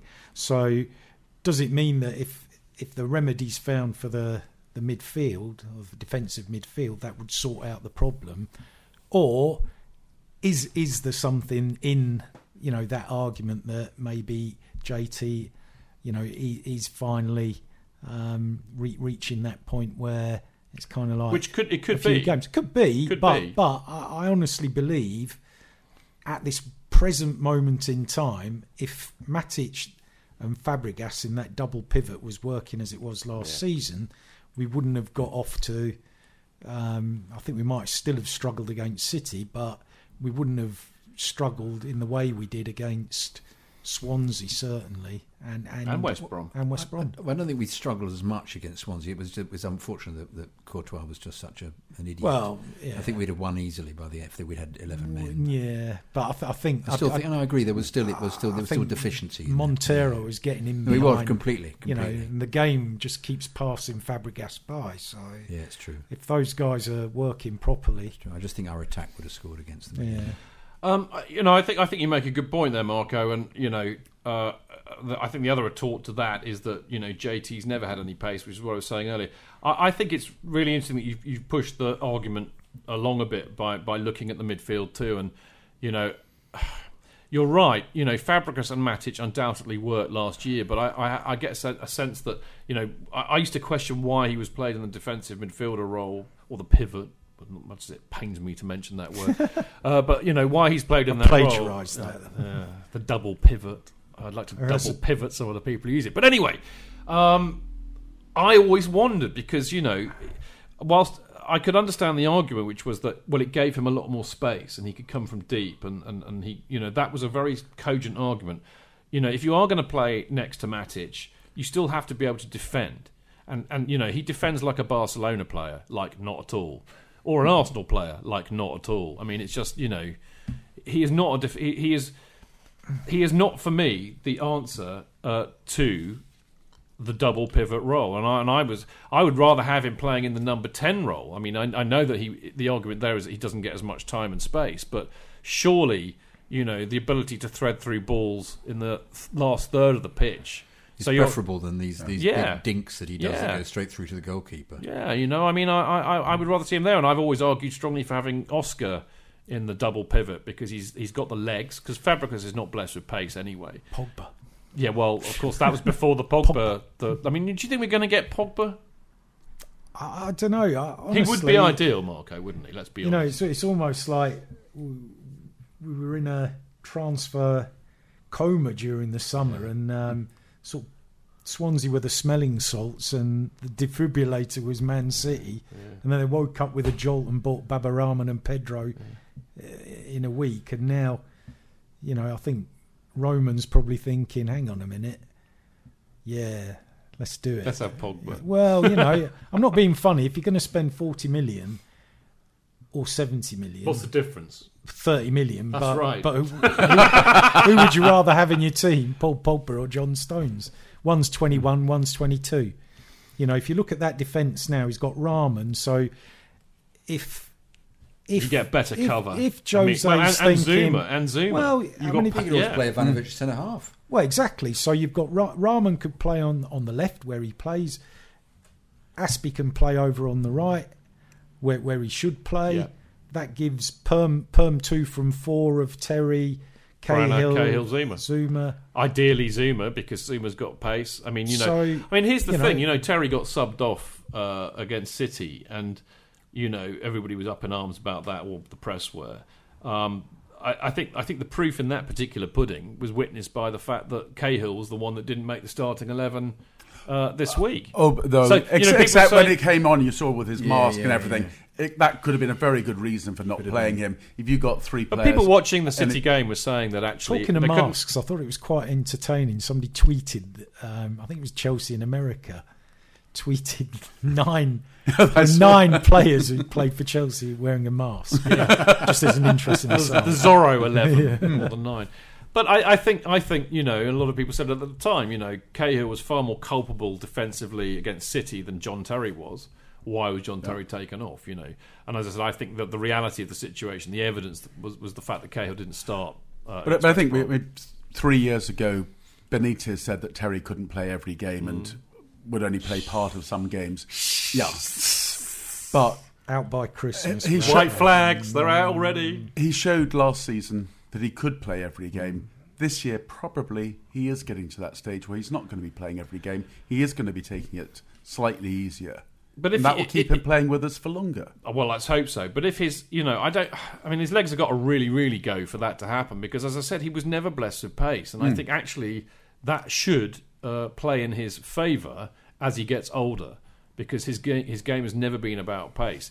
But you have, and I think you, you had to accept this years ago that you cannot allow JT to be left one on one with a really, really pacey winger or striker because he's going to get rinsed. So I'll get. I mean, I'm sure we all remember around this table watching with delight JT getting rinsed by a really quick player, only for Ricky Carvalho, Lord Percy himself, Yeah, yeah, yeah. to nip round and just tackle them as they thought that they were through. And and Gallas did the same. You know, uh, that's how we always dealt with it. Was to to make sure JT, who never had pace, was was covered. And I don't see why that shouldn't happen now. I, I, I actually, Mark, Mark wrote a brilliant article the other week, and, and, and he did focus on the whole Fabregas argument, and, and actually saying very much that the, that the issue is with the midfield, and the cover starts with the midfield, and if that's not firing, then that's going to make the defence more vulnerable. And and I think Matic is, Matic is in poor form, is not quite up to speed yet, but I think he's being left vulnerable by Fabregas' complete inability to defend. So he's you know it's, it's having a massive knock on. So yes, Pogba is the answer. Uh, quick, quick, we, we should finish this. Do you think Pogba and Stones are going to come here, Jay, uh, uh, John? You know that, Stones has put Stones transfer will, request. and I don't think Yeah. Pogba will. Yeah, I think you're probably. It pains me to say it, but, I, but it, it pains me to say it because I think actually getting Pogba is the bigger answer than It John is. Stones, like Marco was alluding to. Jake, Jake Cohen put out a good tweet recently explaining why Pogba is easily affordable, Mm, yeah, which is yeah. because Roman's got lots of money. yeah. What- what- what's- no, but what's the reason affo- from the Juventus no, point of view? from from Chelsea's perspective, it is within financial fair play. It fits in if you amortise it over f- five years. It works very well. yeah. That's a good And word. the- the- Amortise. I like that. But like but that. are, are Juventus willing to, to get rid of one of their best players when they just got to the Champions League final the year before? And uh, But why wouldn't they? He wants to come to Chelsea. Look, if you were in his position, where would you want to be? In Juventus, somewhere in Italy. Turin, Turin, yeah. Car manufacturing town. bit like Coventry. Italian job. Except they still make cars there now. They like minis. And, or London. It's obvious, isn't it? yeah. yeah, I'm not sure that that argument would work really because it's still it's Italy and the sun shines a bit more there. No, it's cold. How it's many- cold in Turin. Turin's like how the many, Manchester how of many Italy. Italians are there in London? Yeah. They all flock here. yeah, yeah. One- We've got one on the tape round the Absolutely, table there are dozens of them here, and a growing number as well. Is he coming? Just say no now, just for the Yeah, gag. no, no, not I hope. Stones, Stones yes. Stones yes. Pogba no. Probably, yeah. Yeah. So you're with JK Marco. Oh, I, I don't know. I, I think the, what what is interesting. Can you is- make Pogba an offer he can't refuse? Well, what is interesting is Mar- Marina or whoever it was. Marina, Yeah, lovely who- Marina. They, they've just been sat round the table sorting out Cuadrado's move there on loan. So I can't believe that they haven't been. they didn't have a discussion along the lines of what do you want for Pogba? Yeah. You know, what do you want? Cuadrado, Oscar.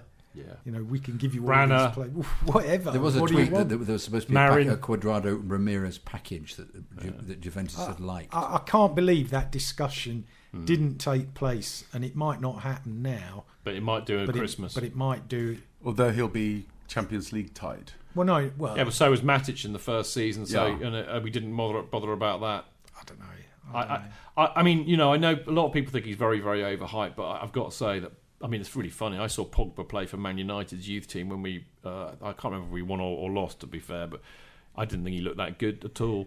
Uh, but subsequently, he has turned into a, I think. I mean, you know, he, it's no accident. He is the most sought after midfield player in Europe, and I think he, he is that good.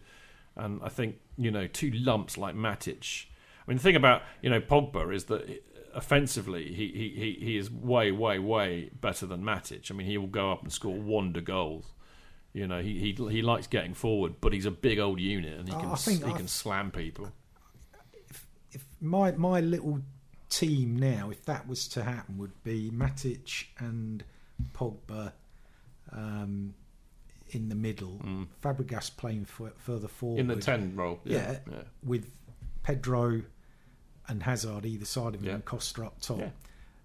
Fucking score some goals at. Yeah, you know, exactly. you know I mean, that's what we want. And Stone, Stones, and, and protect the back yeah, four. Stones Zouma at the back with. Well, you don't need Stones then, Yeah. do you? no. 'Cause, uh, Well, I, I'm, I, I totally agree with You you. know. You know, if it was a choice between Pogba and Stones, I mean, I would how- choose Pogba every day. you buy Kurt Zouma costs twelve and a half million quid, Mm.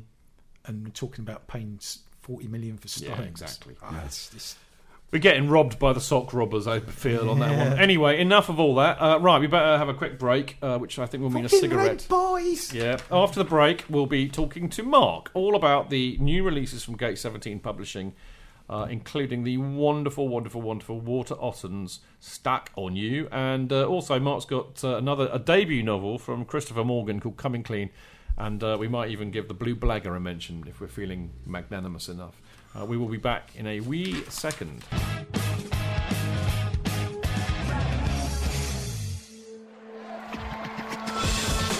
Real fans, real opinions. I'm Jason Cundy, and you're listening to the Chelsea Football Fancast. Proper Chelsea. Football Footballfancast.com.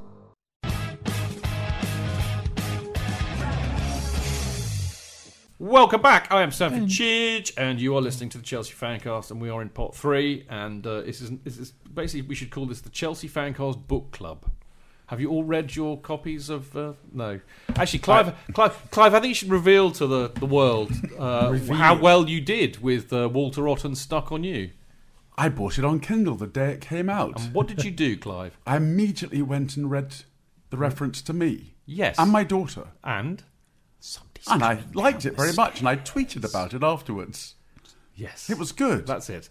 I have to be honest because actually Walter did uh, mention to me that I got a mention, which I was very flattered by, and uh, I didn't do that because I bought the book version, so I couldn't s- scan, scan through and uh, you know find out where I was. But actually, bless his little heart, I got mentions, three or four mentions in the first two or three pages. I was I was so humbled. So you only had to read the. f- I got. Yeah, so I haven't really got much further. That's what I'm saying. Anyway, enough of that. Uh, come on then. Okay, I'm going to re- I'm going to read what the uh, the fly cover says about this. I think it's a good way to kind Can of Can you read the this. passages that talk about you? Um, yes, I can. Ready? Because it's right. No, the- just minute. I've got the bit Here about me. No, ready? Uh, page 172. Chidge is the first person I embrace. There you go.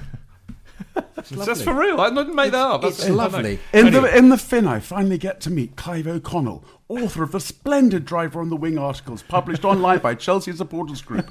He introduces me to his lovely daughter Louisa, which makes me wonder why some of the single lads like Take Me, Take Mix Tim aren't over here offering to take her out to lunch. Oh, because you're there. That'd be why. that could have been it. Anyway, enough. Right, stuck on you. A year in the life of a Chelsea supporter is an entertaining and engaging anthology of articles written by Walter Otton, which document his experiences watching the Blues during the 2004-2015 season. Featuring additional and previously unpublished material, Stuck on You sees Walter immerse himself in the barroom culture of fabled pre-match watering holes, the, fil- the, the watering hole even, the Finborough Arms, and elaborate, elaborate, elaborate on the Elaborate. sticker phenomenon, which has seen self-adhesive Chelsea slogans appearing over land and sea, and Leicester, of course. Is Which the actually- Finborough Arms still a, a Chelsea Oh, well, we now, don't that, now no, that Jeff has no, left? no, no, no, no, no. we, we did that in the first podcast, not the same, but we'll get onto that. And they're building time. flats above it. They, yeah, it's all going horribly wrong. Theatre, blah blah blah. Yes, Yeah. I know. Oh God, loveys, Right, loveys. enough, Marco. Uh, tell us about Stuck on You for those who have st- who, who I cannot believe it have not bought a copy yet, but they blooming well ought to. Okay. Well, I mean, you, you've actually summed up fairly uh, succinctly what, How did what, how did it get off the ground? about. Because I mean, you know, the other thing that we should mention. I mean, Marco, other than being a brilliant Chelsea writer in his own right, is is doing and has done a fantastic job over the last few years of kind of setting Gate Seventeen up as as a as basically a publishing house for itinerant Chelsea writers. And, and, and, and, and should be roundly applauded for that actually because it's it's you, you put an awful lot of effort into it and, and you, you, you deserve the praise that you get for this I think Yeah, well, thank you. Um, yeah, but I, I think the idea, I, I think about a year ago, um, my sort of skills in terms of just formatting stuff kind of improved slightly uh, to be able to uh, move into the ebook market and give people, um, you know, put some of these books like Celery out uh, as an ebook, um, books like that. Um, and then it kind of moved on from that to uh, start doing paperbacks as well through print on demand, which obviously there's a risk involved in everything. So hang on what, so what's what's print on demand how does that work well, so basically, traditionally, you know, if, if you do if you bring out a book, you need to commit to print X um, number. It's usually X quite a lot, isn't it? Yeah, yeah, to, to make it worthwhile. So, you know, it's a gamble at the end hmm. of the day. because you have to um, lay out the money to get them printed. Yeah, exactly.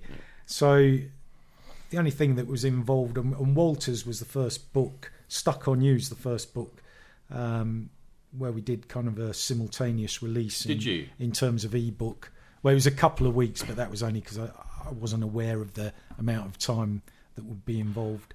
Uh, just getting the paperback out in, in, in the format that I did it.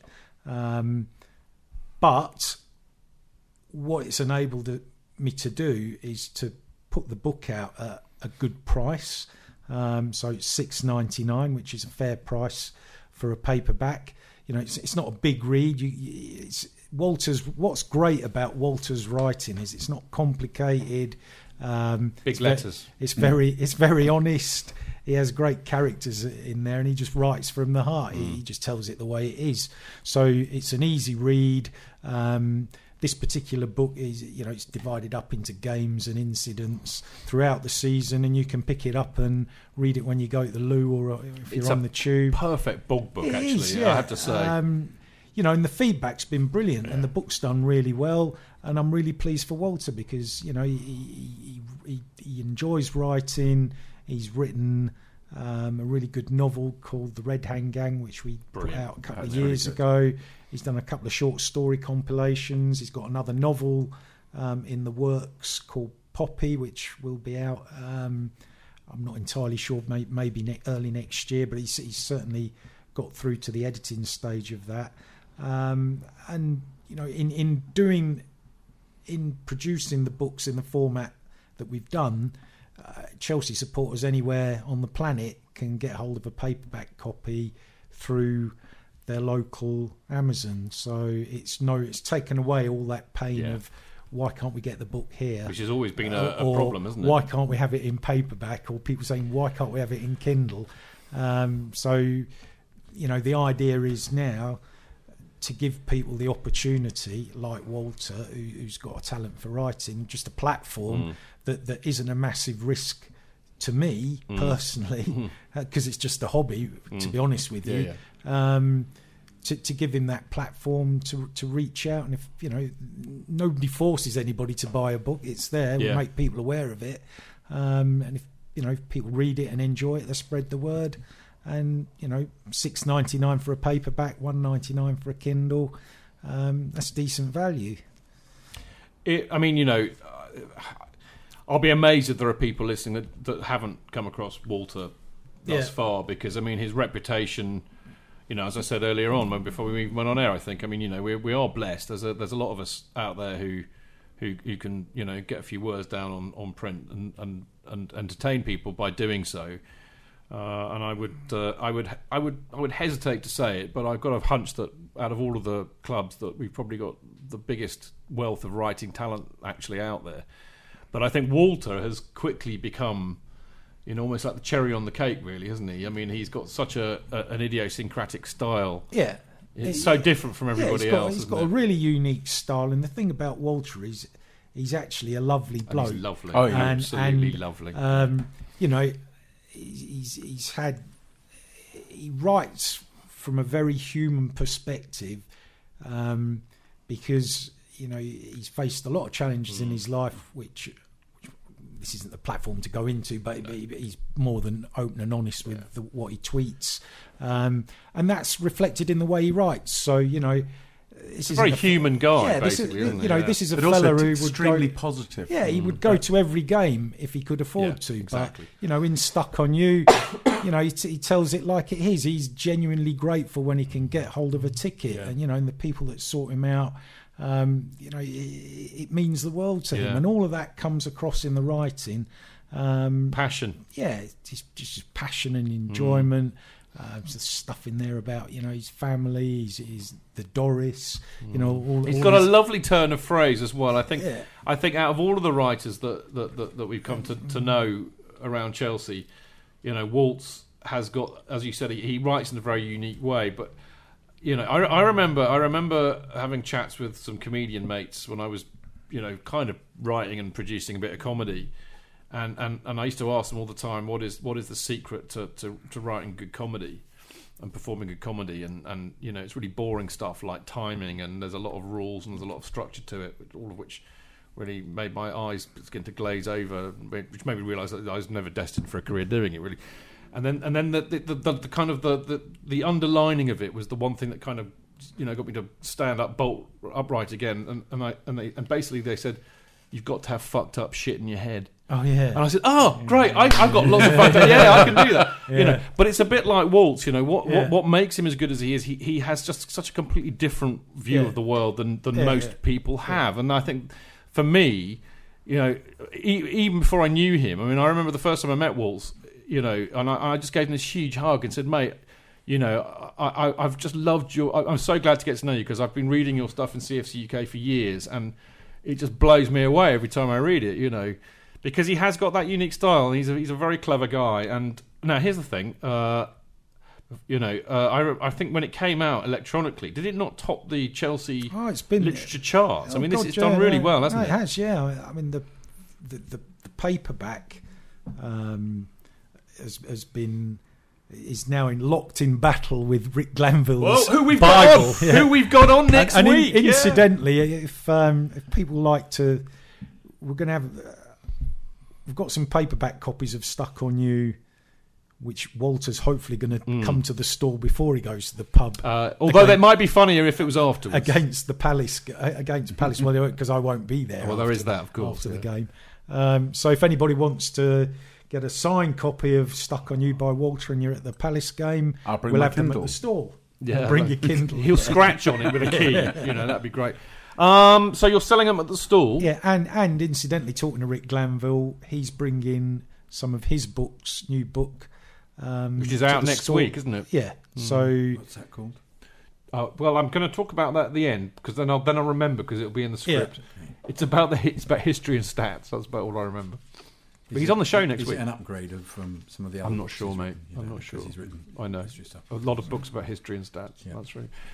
Uh, and he's on the show next week, so watch out for next He's week because Rick Glanvill's on it. Mm. He is lovely. Uh, so, I mean, the basic genesis behind Walt's book, really, as, as Marco said, it's kind of uh, a year in the life of, of a Chelsea supporter, which, of course, is, is Walter. And, you know, and, and like we were saying, one of the great things he does is, in his CFC UK stuff is he he characterises uh, a lot of the people that he's got to know and hangs around with at and the he game. and he's got a friend called No Beans Kenny. No which is Beans Kenny. brilliant. Kenny nickname. Christmas. Sausage, of course, who we all know and love. I mean, everybody gets a name, apart from me, sadly. But I, but- Chidge, isn't that well, your I've got a stupid name already. So, I mean, yeah, m- make a funny name out of that one. Go on. But anyway, he does that. He characterises the people that he goes to the games, and the people he knows, and the people he meets, and, and that, that's lovely. But it also kind of is a nice uh, chronology of, of, of a very wonderful and successful season last year. And and I think the other thing underpinning it, of course, is the is the sticker culture, which uh, Yeah. I think it's it- it's safe to say that the wonderful Callum or CFC Callum on Twitter Yeah. people uh, was the was the uh, you know the first guy to really get behind and do that. And, and Yeah. I, I liked his little introduction where he was saying. You know that's generally one of the you know we, we. Chelsea supporters are at the forefront of the whole stickering culture. So well done, Callum, and a lovely piece written by him. Um, bottom line, then get it on the stall, six ninety nine, Yeah, or Amazon. Amazon. Yeah. yeah. So, So easy to get hold of. Yeah. All right. Now, uh, well done, Waltz. Um, now, the other thing is, I would have had Waltz on the show. He's been on the show a few times, as we all know. I'd have loved to have had him on the show, but uh, he now works on Mondays and Tuesdays, so it makes it kind of impossible to have him on. So, kind of, Marco is is kind of like re- he's Walter's representative on Earth, as it were. um, right now, the other the other book. I noticed you've got another novel out from Yeah. somebody that I, I've met once or twice Yeah. and know from Twitter, Yeah. but I really don't know much about the book. So, uh, shall I just read out the, the little kind of intro that it, it has? It says from Bar. This is called uh, "Coming Clean" by Christopher Morgan, or as we know him, at Blue Yonder CFC on Twitter.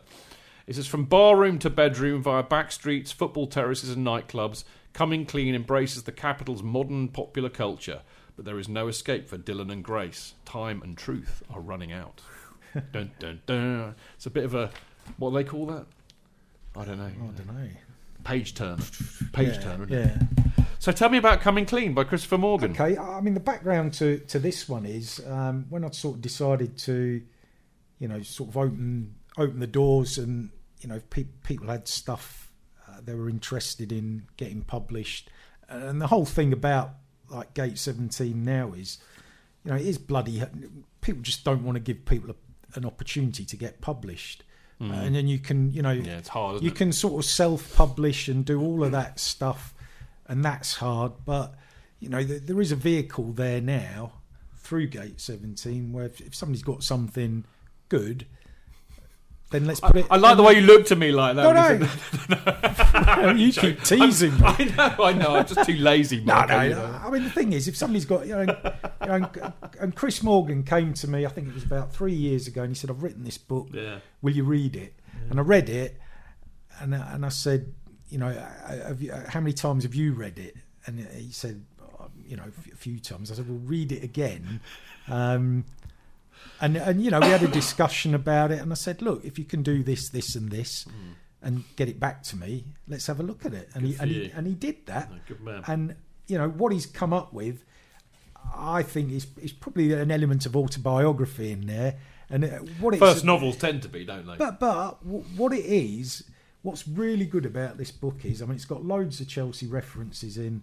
Um, it's about two two Londoners, a guy called Dylan and a girl called Grace, who are quite ordinary people doing quite ordinary jobs, but they they both have grubby little secrets that that we all have. Um, and you know, they eventually Obviously, not people like Clive, No, no, or- or me. or, No. or, or Jonathan. No, But- but they- people they- like you and me, Mark. Yeah, exactly. yeah, yeah, I know. But they they eventually meet. So all you know, you've got this wonderful sort of story about uh, set around London. Um, you know, in gritty sort of detail. in bars and clubs. He writes says, well. You know, yeah, he writes well. Uh, They're they're really interesting characters. Um, it's not a book about Chelsea, but there's loads of Oh Chelsea well, that's it. stuff Then. in Sorry, there. I'm No. joking. I'm joking. But but it, you know it's a really enjoyable story and it's a great book. You know I, I, when I decided to sort of publish it and I took it away um, on holiday in May and read it on holiday and you know it's it's like a it's a great book to read on Whiz holiday or you can yeah. read it you know if you've got a bit of a commute and it, and it's really enjoyable. You know it's as good as any other stuff that's out there of that So I shall of look out for that. gritty you know and that's out same thing you can get it on pa- in paperback or in ebook format um, it's a bit more it's i think it's 9.95 in paperback but it's it's a proper book How many? So it's got like more pages oh than yeah Walters. Then. oh yeah yeah this is a it's a clunker It's a Chelsea Yeah. book. yeah Like, like a, a bit like the Chelsea brick, but more intelligent. A Mickey Droyver book. Yeah. Mickey Doriver book. I like that. but that. yeah no So- eh? well done to chris An morgan Alan Young of a book. for doing it and you know that'll get a few anybody who's, knowing what I'm who's listening about. to this, you know, if you've got something up your sleeve or on your laptop or whatever, and you think, you know, I've, I've always fancied, yeah, just send it, send it Yeah. in. I'll have a There you look go. at it. There we go. If there are any budding writers out there, uh, but not me, obviously. I wrote there one are any about Mourinho's first season. Did you? Yeah, but it's all too posh. It was all set in East End Yeah. Middle, so I couldn't. And that's that's the one where you give it to defamed me grossly and called me a Nazi, I seem to remember. Yes, it is. Mark, Mark, Marco's ears prick up. I'll, I'll publish that. No, in all, in all, it was, I know, yeah. Can I, can I just mention Yes. a couple of other little you things? can, that of course, you can. So those, those two way. books are out now. Um, so Stuck on You and Coming Clean are available to buy now.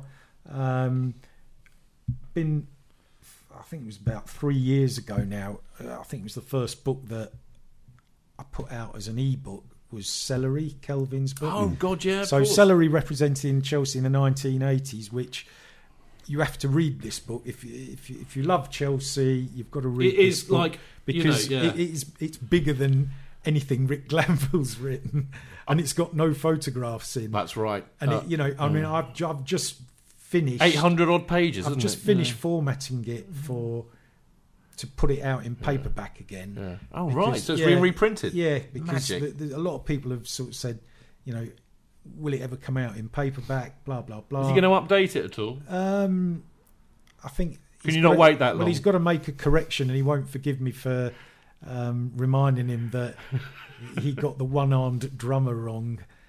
Um, in Def Leppard. yeah, Yeah. Uh, but um, but yeah, so I've had to do that in eleven point print because the first time I did it, it was going to be eight hundred and twenty Wow. pages long. I mean, this is like a the definitive book about um, Chelsea in the eighties. So we just need to sort out the cover, and I think Kelvin's still in Mexico at the moment, sunning himself. So Hmm.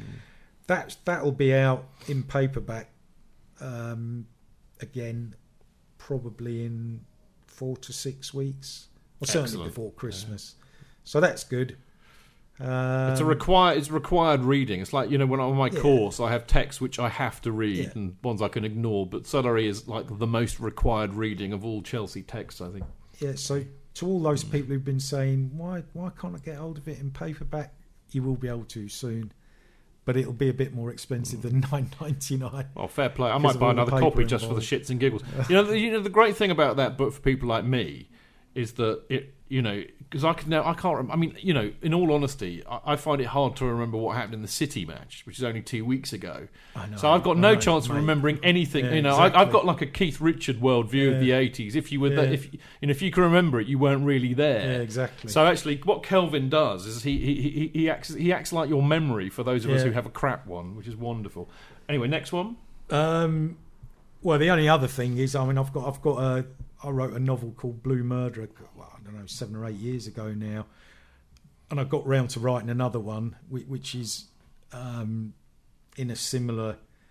There's quite a lot of Chelsea in it, but it, but it's a novel. This is the new one. Yeah, I mean, it's it's just a thriller set in London um, called This Damnation, and that'll be out in at the end of November. Godfather's song.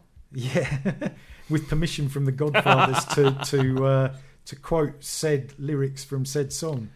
Uh, but yeah, there's a load of stuff in there: the Clash, the Jam, a lot of gangster shit, and uh, a lot of Chelsea. When's it coming out? That'll be out at the end of November. All right. We might have to get you back on for that one. Well, Mark. yeah. Yeah. Uh, well, I mean, I, I can't say how or why, but I know quite a lot about the book, and uh, it is it is fantastic. And it, you, you know, when it comes out, grab hold of a copy because it's it's a really fine piece of work. Uh, and that's all I'm going to say about that. But you're going to have to come back on and plug that when you come back uh, when when it comes out. So the only the, only- the only last thing that, that I would say is um, I'm serious. If people you know if people are out there listening who've got something and think you know I'd love to get if it's got a Chelsea twist to it, obviously it helps because that's what people look on Gate 17 for. So you know What's the URL? Gate17.co.uk, isn't it? yeah Yeah. So, okay. uh, I the just- offers there if people want to Yeah, take him up on that because you, you, you won't. I mean, you know, Marco's very genuine about this, and you will not get. It's so hard to get into that game and get anything published. I mean, obviously the prerequisite has to be good, but uh, do take him up on that because you, you will find it nigh impossible to get a chance anywhere else. Uh, somebody's just written something hilarious. Sorry, my, my attention might have wandered there, Marco, but uh, we are the shed has just said too many books to read. I, I, I feel his pain. What is the fancast book of the month? Stuck on you, Walter Otton. Yeah, getting we go. stuck on you. Um, look, I, we really need to wrap up this part, but very quickly before we do, I, I, I promised myself that I would also mention in dispatches the wonderful Ultraviolet uh, by Blue Blagger. We know him as He Who Must Not Be Named. We will have copies of that on the stall. Fantastic. In fact, we'll have loads of books on the stall. There we go. Uh, in fact, the CFC UK stall is now the CFC UK Book Club. so if it Saturday rains, Book we're Club. fucked. We Yeah. won't have any books on the stall. But we should mention it really. Uh, it's his debut novel. It's it's all built around his experiences at Glastonbury in the 80s and the 90s. Uh, it's uh, I read most of it on the plane over to New York shortly after the book launch. It's a brilliant read for anybody who went to uh, Glastonbury in the 80s and 90s like I did. Uh, it, it, it, it just takes you right back there. It's brilliantly done. Fair play to the man. Uh, go out and buy that. And as Marco said, that'll be on the stall too.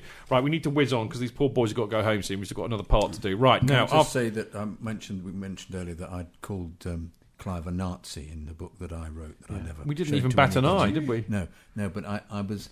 I, you weren't really the. You were just a template for it, and I created the character. It was just the fact that you barked out things at the crowd rather like a, a like a gauleiter. that was the only reason that I, I chose that. A gauleiter? Yeah, gauleiter. Yeah. I don't even know what that means. It means a Nazi. Okay.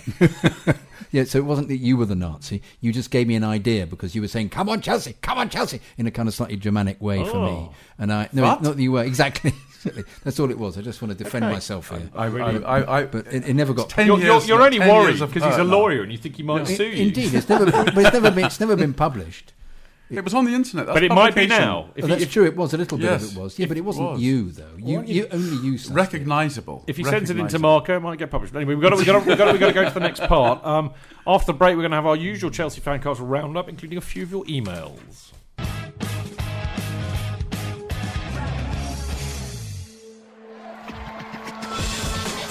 Real fans, real opinions.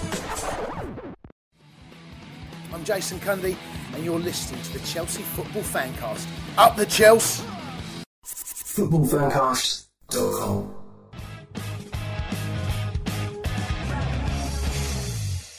Welcome back. I'm Stamford Chidge, and you are listening to the Chelsea Fancast. And we've had a nice old chat about the West Brom game. We've had a good old chat with Marco about some fantastic books that are out uh, on the Gate 17 publishing label. Uh, and now it's time for a bit of a roundup. And I, I'm toying with the idea because my voice is going spare, really. So I, I'm thinking maybe I'll get somebody who who could who could I get who has got a lovely voice, lovely rich voice, who does a lot of voiceovers and has done a bit of acting and. You know, A lot of he- acting. Al Gregg. earns. Mo- oh, that's right, Al Gregg. But sadly, sadly, Al Gregg is not here tonight. So it's Cli- it's we'll, Clive. we'll have to get you. that was brilliant, Mark. That was absolutely. so, no, we don't mean it. I don't, I don't know anybody called Al Gregg. And I'm, Oh, you Al, you'll love. He's he's another one who's written a book called the. Uh, Oh, uh, yeah. Oh shit! What's it called? The wrong outfit. Wrong Outfit, thank what a fucking good book. that is. Fantastic Also book. out on Gate. Also 17. out on Gate Seventeen. There you go. Wow. So, would you like to do the honours, Jonathan, as you are the vo- Jonathan the Voice Kid? It's very dark in here. I can't see. Well, if- properly, if you and I'm can't, put I'll- my- I'll- no, I'll I'm going to put put my Darling. glasses on, darling. I'm going to Darling. to do it. Yes. Which bit do you want me to Nice read? smoking my jacket. darling? Well, just just Thank just you. read your way through it until Uh, I'm bored. Can you do my bow tie up for me? Do you think? Just get it, brother. That 'cause little smoking cap, they go so nicely with yes, it. And can I bring my dog in? just get on with it? No, don't do that to Clive's leg. Ow! Which bit am I supposed to be reading? Uh, the, well, I don't know. You got the script. Chelsea Roundup. Yeah. CFC UK. You can get CFC UK at home games from the CFU, CFC UK stall opposite Fulham Broadway Tube and also at away games. Yep. If you can't get it there, you can always get it digitally by subscribing online at cfckuk.net. And if you're in the USA, follow Twitter account at CFCUKUSA. And if anyone's interested in getting a CFC UK copy, contact me, Dan Lundberg. No, Lundberg. Lundberg. It is Lundberg. You spelt it L U N D G E R G here. Lundgerg. Yes, but the I did, Twitter I did address. actually. I know, but I wasn't reading ahead that. I was trying to get the name ah, right. okay, Yeah, okay. thank you. This is not a again. rehearsal, Jonathan. Contact This is me, the real Dan thing. Lundgerg on Twitter life. at Dan Dan Lundberg. So don't contact Dan Lundgerg, but contact Dan Lundberg Underscore. underscore. I was about to Okay, say all right, that. all right, all right, Come all on. right, do you right, want to do this No, or no, me? I Thank will in a you. minute. No, you will. My latest article, and also check out. No, the, Ah! the punctuation Ow, in this is ow. ridiculous. Ow! get yourself over here. something, something, something. My latest article, and also check No, out. not your season- latest article. No, no. Wait, My latest your- article. yeah, Chidge's. la- well, you should be reading this. Wow. Chidge's latest article, and also ch- there's no No, beginning. don't worry about that. the rest anyway. of it. They- They've all heard that before. Last Move on. the uh, Chelsea Supporters Trust. Join the trust to get your voice heard by the club. Five quid to becoming a voting member, or free for non-voting members. Sign up at chelseasupporterstrust.com so you can attend the meetings, come to the events, vote on the issues that directly affect you, and make sure you get your voice heard. The newsletter is out once a month, and the results of the annual survey will be out soon. Follow them on Twitter at Chelsea S Trust. Right, I'm going to do the next few, and then I'm going to get you to read the emails if that suits you. Okay. sir. By the way, I I, I did the um, the survey for Chelsea Oh, well Trust, done. which I'm which I'm a member of, and I thought it was really it's an excellently Yeah. worded setup, and uh, and the whole um, Yeah. the, the one many questions there are 15 are Wow. really are really absolutely. we on work the hard at that, and Yeah, the club like that too. I voted for you, Chidge. I voted that you. Oh, you are allowed to say that now, I think, Yeah. because it's the voting's passed. Yeah, exactly. I knew that. Yeah. It's like we get into real trouble. We have to be completely, you I know, know, I know, yeah. I know, I know. But then I changed my mind. Okay. uh, and don't tell me you vote. You can't. You can't vote for Pablo because he's not on it anymore, or Ross. No, I noticed. I was a bit taken aback by that. I yeah. tried to just vote for No, one Neil- person. Neil you. Beard You I had to vote for them all. You voted for Neil. He'll be delighted. He, Yeah. He'll know he has one vote at least. Yeah, then. yeah. But then I then I took that one away. well. Okay, all right. Well, not very nice. Anyway, I'm going to carry on because there's a, a couple of things I want. I can I can busk around this. Uh, basically, Chelsea fans forum. Talking of the trust, uh, the trust is a member of the forum, as is the Chelsea Fancast. And the first meeting this season is on Monday, the seventh of September. Uh, our rep is Dan Silver, who Good will boy. be yeah he'll be with us next week. Good lad. Now, if you've got any issues uh, that you want to get raised on the fans forum, which is the official, it's the official, you know, fans forum for the club, so it's a, quite a big deal. Uh, so if you've got any issues, get in touch with either Dan by emailing dansilver.chelsea at gmail.com or you can just bung one to me and I'll make sure he gets it. And that's uh, chelseafancast at gmail.com. Uh, now, the two issues on the agenda, I believe, are the stadium rebuilding and posting match tickets. So if you've got any issues about that particularly, I think that's a good time They've to got a meeting email. on first, second, and third at Chelsea. Yeah, they have for the, for the uh, rebuilding. about they? the rebuilding. Yeah, yeah. about the consultation Yeah. and the feedback from it. Yeah. I should be going along to that. Now, Chelsea Fancast t-shirts. Uh, there are seven. That is right. There are only seven Chelsea Fancast t-shirts left. Oh, I'd like one of them. Uh, you haven't you got one? no, I'm not a large size, so it's a bit of a waste of time. You can have a large one if you I want. know I'm not a large size. You're extra largey. No, uh, Okay, so they're they're all, as Jonathan has rightly said, they're all large. We've only got large ones left. So if you want one and you're large, or you don't have any pride, uh, then email me chelseafancast at gmail. They might do if you wash them hot enough. Yeah, Yeah, cold enough. They might wash off all the colour. That would Yeah, No, will no, be self-defeating. These it? are Yeah. quality. Marco can verify this. He's a man who knows about t-shirts. They're quality t-shirts. I paid a lot of money for them. Okay, can you just say there are six then? No, there, okay, there are six. There are only six. Yeah. That's right. There are six. buy one. But was it buy? While stocks last. Bog off. Five, four. No, no, no, there are three. I'll buy There are three. I'll buy. I'll buy all seven. It's going very Monty Python. Anyway, uh, yeah, all you have to do is email me. Uh, that's chelseafancast at gmail.com and I'll sort one out for you. The price is 15 English pounds and that includes postage and packing. What, without postage and packing, what would it be? Uh, for you, in, in other words. Yeah. Well, we'll I'll negotiate after the show. Thanks very much. Uh, Twenty quid, I think. Isn't it? Staff discount. Staff discount. Staff discount. Staff uniform, he gets it for free. uh, now, uh, well done, Blake, in Australia for buying one. It'll be on its way to you this week when I get back to Winchester. Well done, Blake. Yeah, well done, Blake. Uh, But as I said, and once they're gone, they're gone. That's it. I, unless I can be asked to front up the ground or so, I didn't when I got them all done in the first place. But uh, get on it, people, if you want a Chelsea Fancast T-shirt. Now, Campo Retro. Some of you, or some of the more observant among you, may have noticed Chelsea Fancast tweeting this weekend about some special offers on Chelsea shirts from Campo Retro, who I think are probably the best people that do retro Chelsea shirts. Have they got the taupe ones? The what? The taupe colour ones. The no, taupe. the jade, Oh, the taupe. jade ones. The, uh, yeah, no, the kind of orangey ones. Tangerine. Oh, those the Graphite. graphite, and Graphite orange. Graphite, Graphite and tangerine. Yeah. I haven't seen them actually. Yeah, God, I hope they. Hope to God they don't bring that back. Although your scarf is a bit, you know. Yeah. I was going to have to match. I was going to get matching. scarf. Okay. Anyway, um, yeah, we've been tweeting about some special offers on Chelsea shirts from Campo Retro all weekend. Uh, we've made friends with the Campo Retro again this season, so we'll hopefully be able to bring you some special offers, did discount codes, and in, and in exclusive competitions in the near future. So watch this space, or better still, follow our Campo Retro tweets at Chelsea Fancast. Now we've got a couple of emails, and I would like to, I would like to get Jonathan to read these. From Sean Proctor. Good evening, all. Sean here from sunny South Africa. Hope this mail finds Another you all listener well. gone. Thank you, Jonathan. Okay. Good evening. all. Sean here from sunny South Africa. I hope this mail finds you all well. After our slow start, putting it mildly, I have to resist the urge to get frustrated and realise how long this season is. In both our games, some big calls went against us, which, had they not, the results could be different. The red card for Courtois against Swansea, had that been a yellow, who knows? Should Fernand Donut receive a red and not a yellow, and Ramires's goal rightfully standing levelling at 1 1, who knows? So far, we all have. So far, all we have are questions. But my one worry is the form of JT and Brana and Fabregas. They just don't look match fit to me. Enough of my rambling. Thanks again for a great show and Up the Chills! Cheers, Sean. From Brian Ball.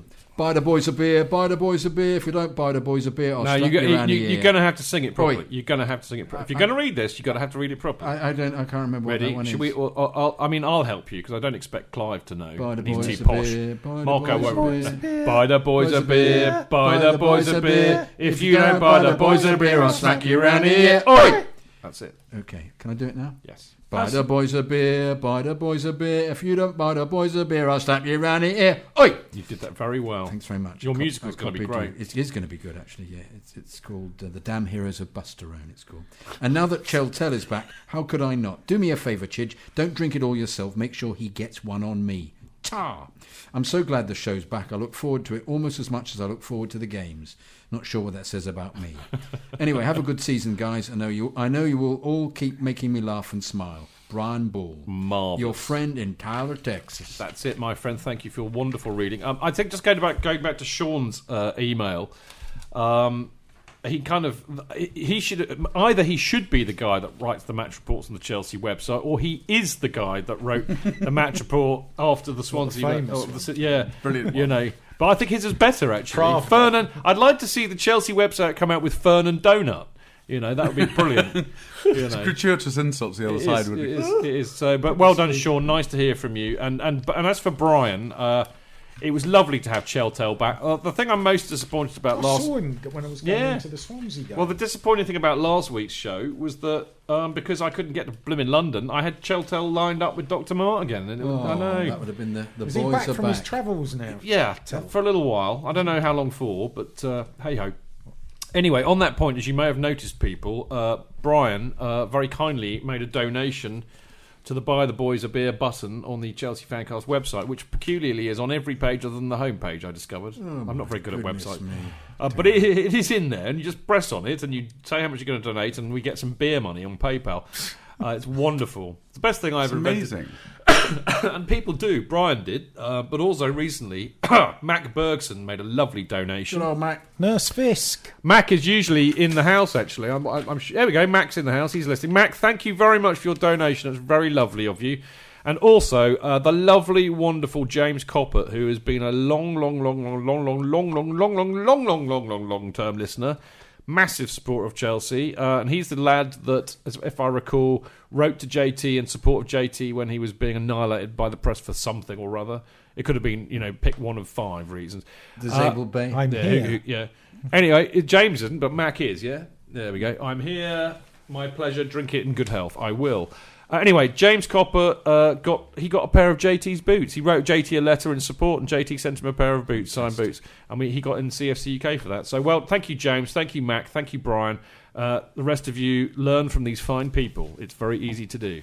Um, now, let us know, of course, what you think of the show, or uh, if you have any questions, email us during the week at chelseafancast at gmail.com, and we will read them out. In fact, actually, better than that, a proper, proper, proper, famous voiceover artist will read them out Al. Oh wow! if he's on the show. Not not Al, Jonathan. You're, you're a different gravy to Al, if the truth were to be told. I know. Okay. He's only being modest. But he's better at guitar than you. I don't know. I'm quite a good oh. at Oh. guitar. Were you in a punk band called The Wall? No, I was in a band called the Websters. Yeah, I think I prefer Al's band. Yeah, probably. Yeah. Well, we And- were a bit more melodious. And he tried to teach me how to play Killing Joke. did he? Oh, he's Yeah. probably better than me. I, he failed. He failed miserably, I have to say, but he did try. Anyway, uh, moving along. Uh, right, we will be ne- uh, back next week. We'll be on air next Tuesday again, uh, thanks to the bank holiday. So don't forget to tune in next Tuesday, or as we always used to say on the podcast, we used to do it on Tuesday. See you next Tuesday. Spelt. For, Oh. yeah. Oh, Yeah. bit naughty That that. was one of our. That was one of our favourite sign-offs. Can you explain that to me? Uh, Cambridge University netball team. Exactly. That's right. Anyway, uh, yeah, we'll be back next Tuesday, and we'll, as we will be raking over Crisis Club Chelsea's game against Crystal Palace. Uh, joining me will be Dan Silver, Clayton Bierman, and Chelsea's official historian, denizen of Gate 17, and great friend of the show, Mr. Rick Glanvill, or Sir Rick of Glanvill, as I like to call him, uh, who will be talking about his new book, Chelsea: The Complete Record, the definitive Bible of Chelsea facts and stats. There you go. So it's Chelsea: The Complete Record. And the next year, you'll have to write an, an addendum. He will. Yeah. He's got a, got a good gig going on there. He hasn't has, hasn't he? Twenty seventh of August, I believe that's out. And as Marco said, it will. He will be signing copies at the stall, CFC UK stall. Pre Palace, Fabulous, weather permitting. weather permitting. Hopefully, he will bring a signed copy over. Driver for on me. the wing. What is the weather forecast? Oh, It's For not Saturday. looking so bad for Saturday. Dry. Saturday should be The dry. rain little is bit the of enemy chance, of the bookseller. it is. but mm. Sunday's not going to be good. But Saturday should be all right. Ah, good. Yeah, you're all right then. Now, uh, don't forget to follow the show on Twitter at Chelsea Fancast and make sure you check out the great blogs on our website, chelseafancast.com, uh, where you can also find all of the information on how to listen and download the show. And don't forget to join our Facebook group, facebook.com forward slash Chelsea Fancast. It's not that boring, Marco, is it? Now, uh, many thanks to my wonderful. I, I tell you, you've been blessed. This is probably the. Uh, this is arguably the finest lineup we've ever had on one show. I think. Oh, you. You say that every week. Yeah, Yeah, You'll I say do. that You next do, week. And You do you know what the great thing is? You don't, because none of you buggers listen to the show, so you, so you don't know that I say it every week. You just I, guess. I would have listened to last week's. I was searching. Yeah. for Yeah, I was searching Yeah, for it yeah, as well. yeah. But I tried to wasn't- download, Yeah. da- download the podcast. know, it wasn't I around. know, yeah, Yeah, no, yeah. exactly. Some, for some strange reason, it wasn't on. Yeah. Nurse, nurse, Whatever. nurse, don't go. All say okay. goodnight to Anyway, Clive. thank you. Jonathan Thank Kidd, you. you. have By the way, been you've been wheel. You've been wheel, Can I man. just make an Give me admission? Can I five. make a terrible admission Yes. and get it off my chest? Go on then. here? You've never listened to the show. No, not that at all. No. Um, last time I saw Cheltel, Cheltel I called him L. What L tell? Oh dear. And I wanted to share that with the group. If okay, that was okay. Uh, he's, he's still in the country, man. I'd have waited Is a he? while. Yeah, well, I apologise. No, poor old Sorry, Tel. Chel. I called you L. He's a legend. You can't say that about. Dan. I know it was dreadful of me. Mate, it's been lovely Anyway, to see you again. First time this year. We'll see you in a couple of weeks, I think. Very Two or three fun. weeks. Marvelous to be We're on the squad part rotation. team. Yes. Thank you. We're on the squad rotation now. Thank you. so I look yeah. forward to being on again. Yeah, but you, you, you and Dan are, are, are my equal first reserves. You know that, don't you? Really? I'm So very some pleased- mug I'm not pulls very out. Pleased with that. Well, well, no, no, no. You are slotted in on a squad rotation. But should somebody who's supposed to be on that week, You'll get Kisses you'll for Terry. instead. you're Dan, Uh, me or Dan? whoever's most available. Oh, I'm always available. That's that's the point. Well, if we do this thing that we were talking about, we might have to w- rejig I might, the I might schedules. sneak in a we bit, might have a to get you on more okay. regular because I think I could hide under the table. that could be quite fun. I Could Okay, we'll right. keep talking about that. Anyway, Jonathan, brilliant to see you. Fantastic to see you as always. Very Uh, enjoyable, very First time. I've seen him this season. It's been a pleasure. Clive, uh, you know, in, Clive in your lycra. indeed style. Has it kept you warm? Well, I was sweaty when I got here. So Oh, it was okay. just You don't, you don't Yeah, pen and yeah, ink though, yeah. and I didn't sit you downstream, which is a bit foolish of me. So No, no, you lots of deodorant Where on did, you, beforehand. where did you cycle from? Just from the city. All right. You've done well. It's nice to see you, mate. And you. enjoyed the show. Very much so. It's lovely to see Jonathan. Lovely to see Marco. And bang, there goes me iPad. It's all right. It's still, it's still there. Uh, now we got you back in the not too dim and distant Yes. as well. I think a few weeks time. Very much looking Great forward stuff. to that. No, I, I shall look forward to that too. And last but by no means least, the legend that is Mark Worrall. It's been lovely to have you back on the show. Bravo. my friend. Buddy. Yes, Bravo. no, no, no, Bravo, definitely, Mark. man. Bravo. Um, I don't think I'll see you on Saturday because I, I'm, I don't think I'm at the game on Saturday. Oh. Uh, shock Oh. horror. Oh, Well, I've got other things to do which are a bit more important, so I've got. I'm not going to be there. What And- is more important than the game? Now, finally, finally, finally, finally, a massive, massive shout out and big love to friend of the show and former Chelsea player Paul King Canners Canoville, who had a knee operation last week. Um, hope you're doing well, Paul, and we'll get you on the show soon, mate. A little coda on that is that um, when I tweeted out that I had, you know, basically broken two cars, which is why I couldn't make the show last week. Uh, I got a phone call half an hour later from Paul, who was worried that I'd had an accident. So he phoned me up to make sure I was all right, and I thought, how how lovely lovely! I know. I thought that is just absolutely lovely. Anyway, I had a nice long chat with Paul. We had a good old rant about the City game. It's almost like doing a podcast on our own. Actually, we had great fun. Should have recorded it. We should have done, but anyway, he was he was on great form. It was really sweet of him to phone up, and I and I felt very blessed that he did. But he told me he's having a he was having a knee operation this Yeah. week. I think he had it on Wednesday. So hopefully he's all right. And I said we'll get him on the show soon, won't we? Yeah, we like good Cannons chap. on the show, don't we? great, lovely. We do. Anyway, that's enough. We've got to go home. You poor people have got to go home. Yep. Got to ride home to Islington. Uh, okay, that is all we've got time for this week. Thank you for listening. Yay. See you next time. Until then, keep it blue, keep it carefree, and keep it Chelsea. Up the Chelsea!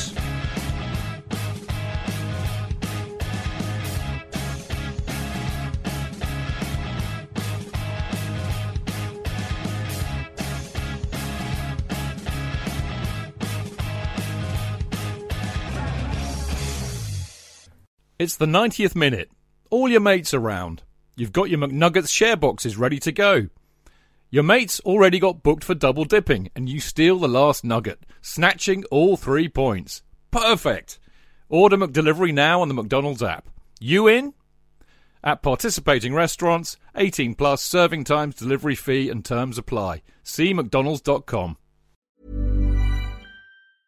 Hey, it's Paige DeSorbo from Giggly Squad. High quality fashion without the price tag. Say hello to Quince.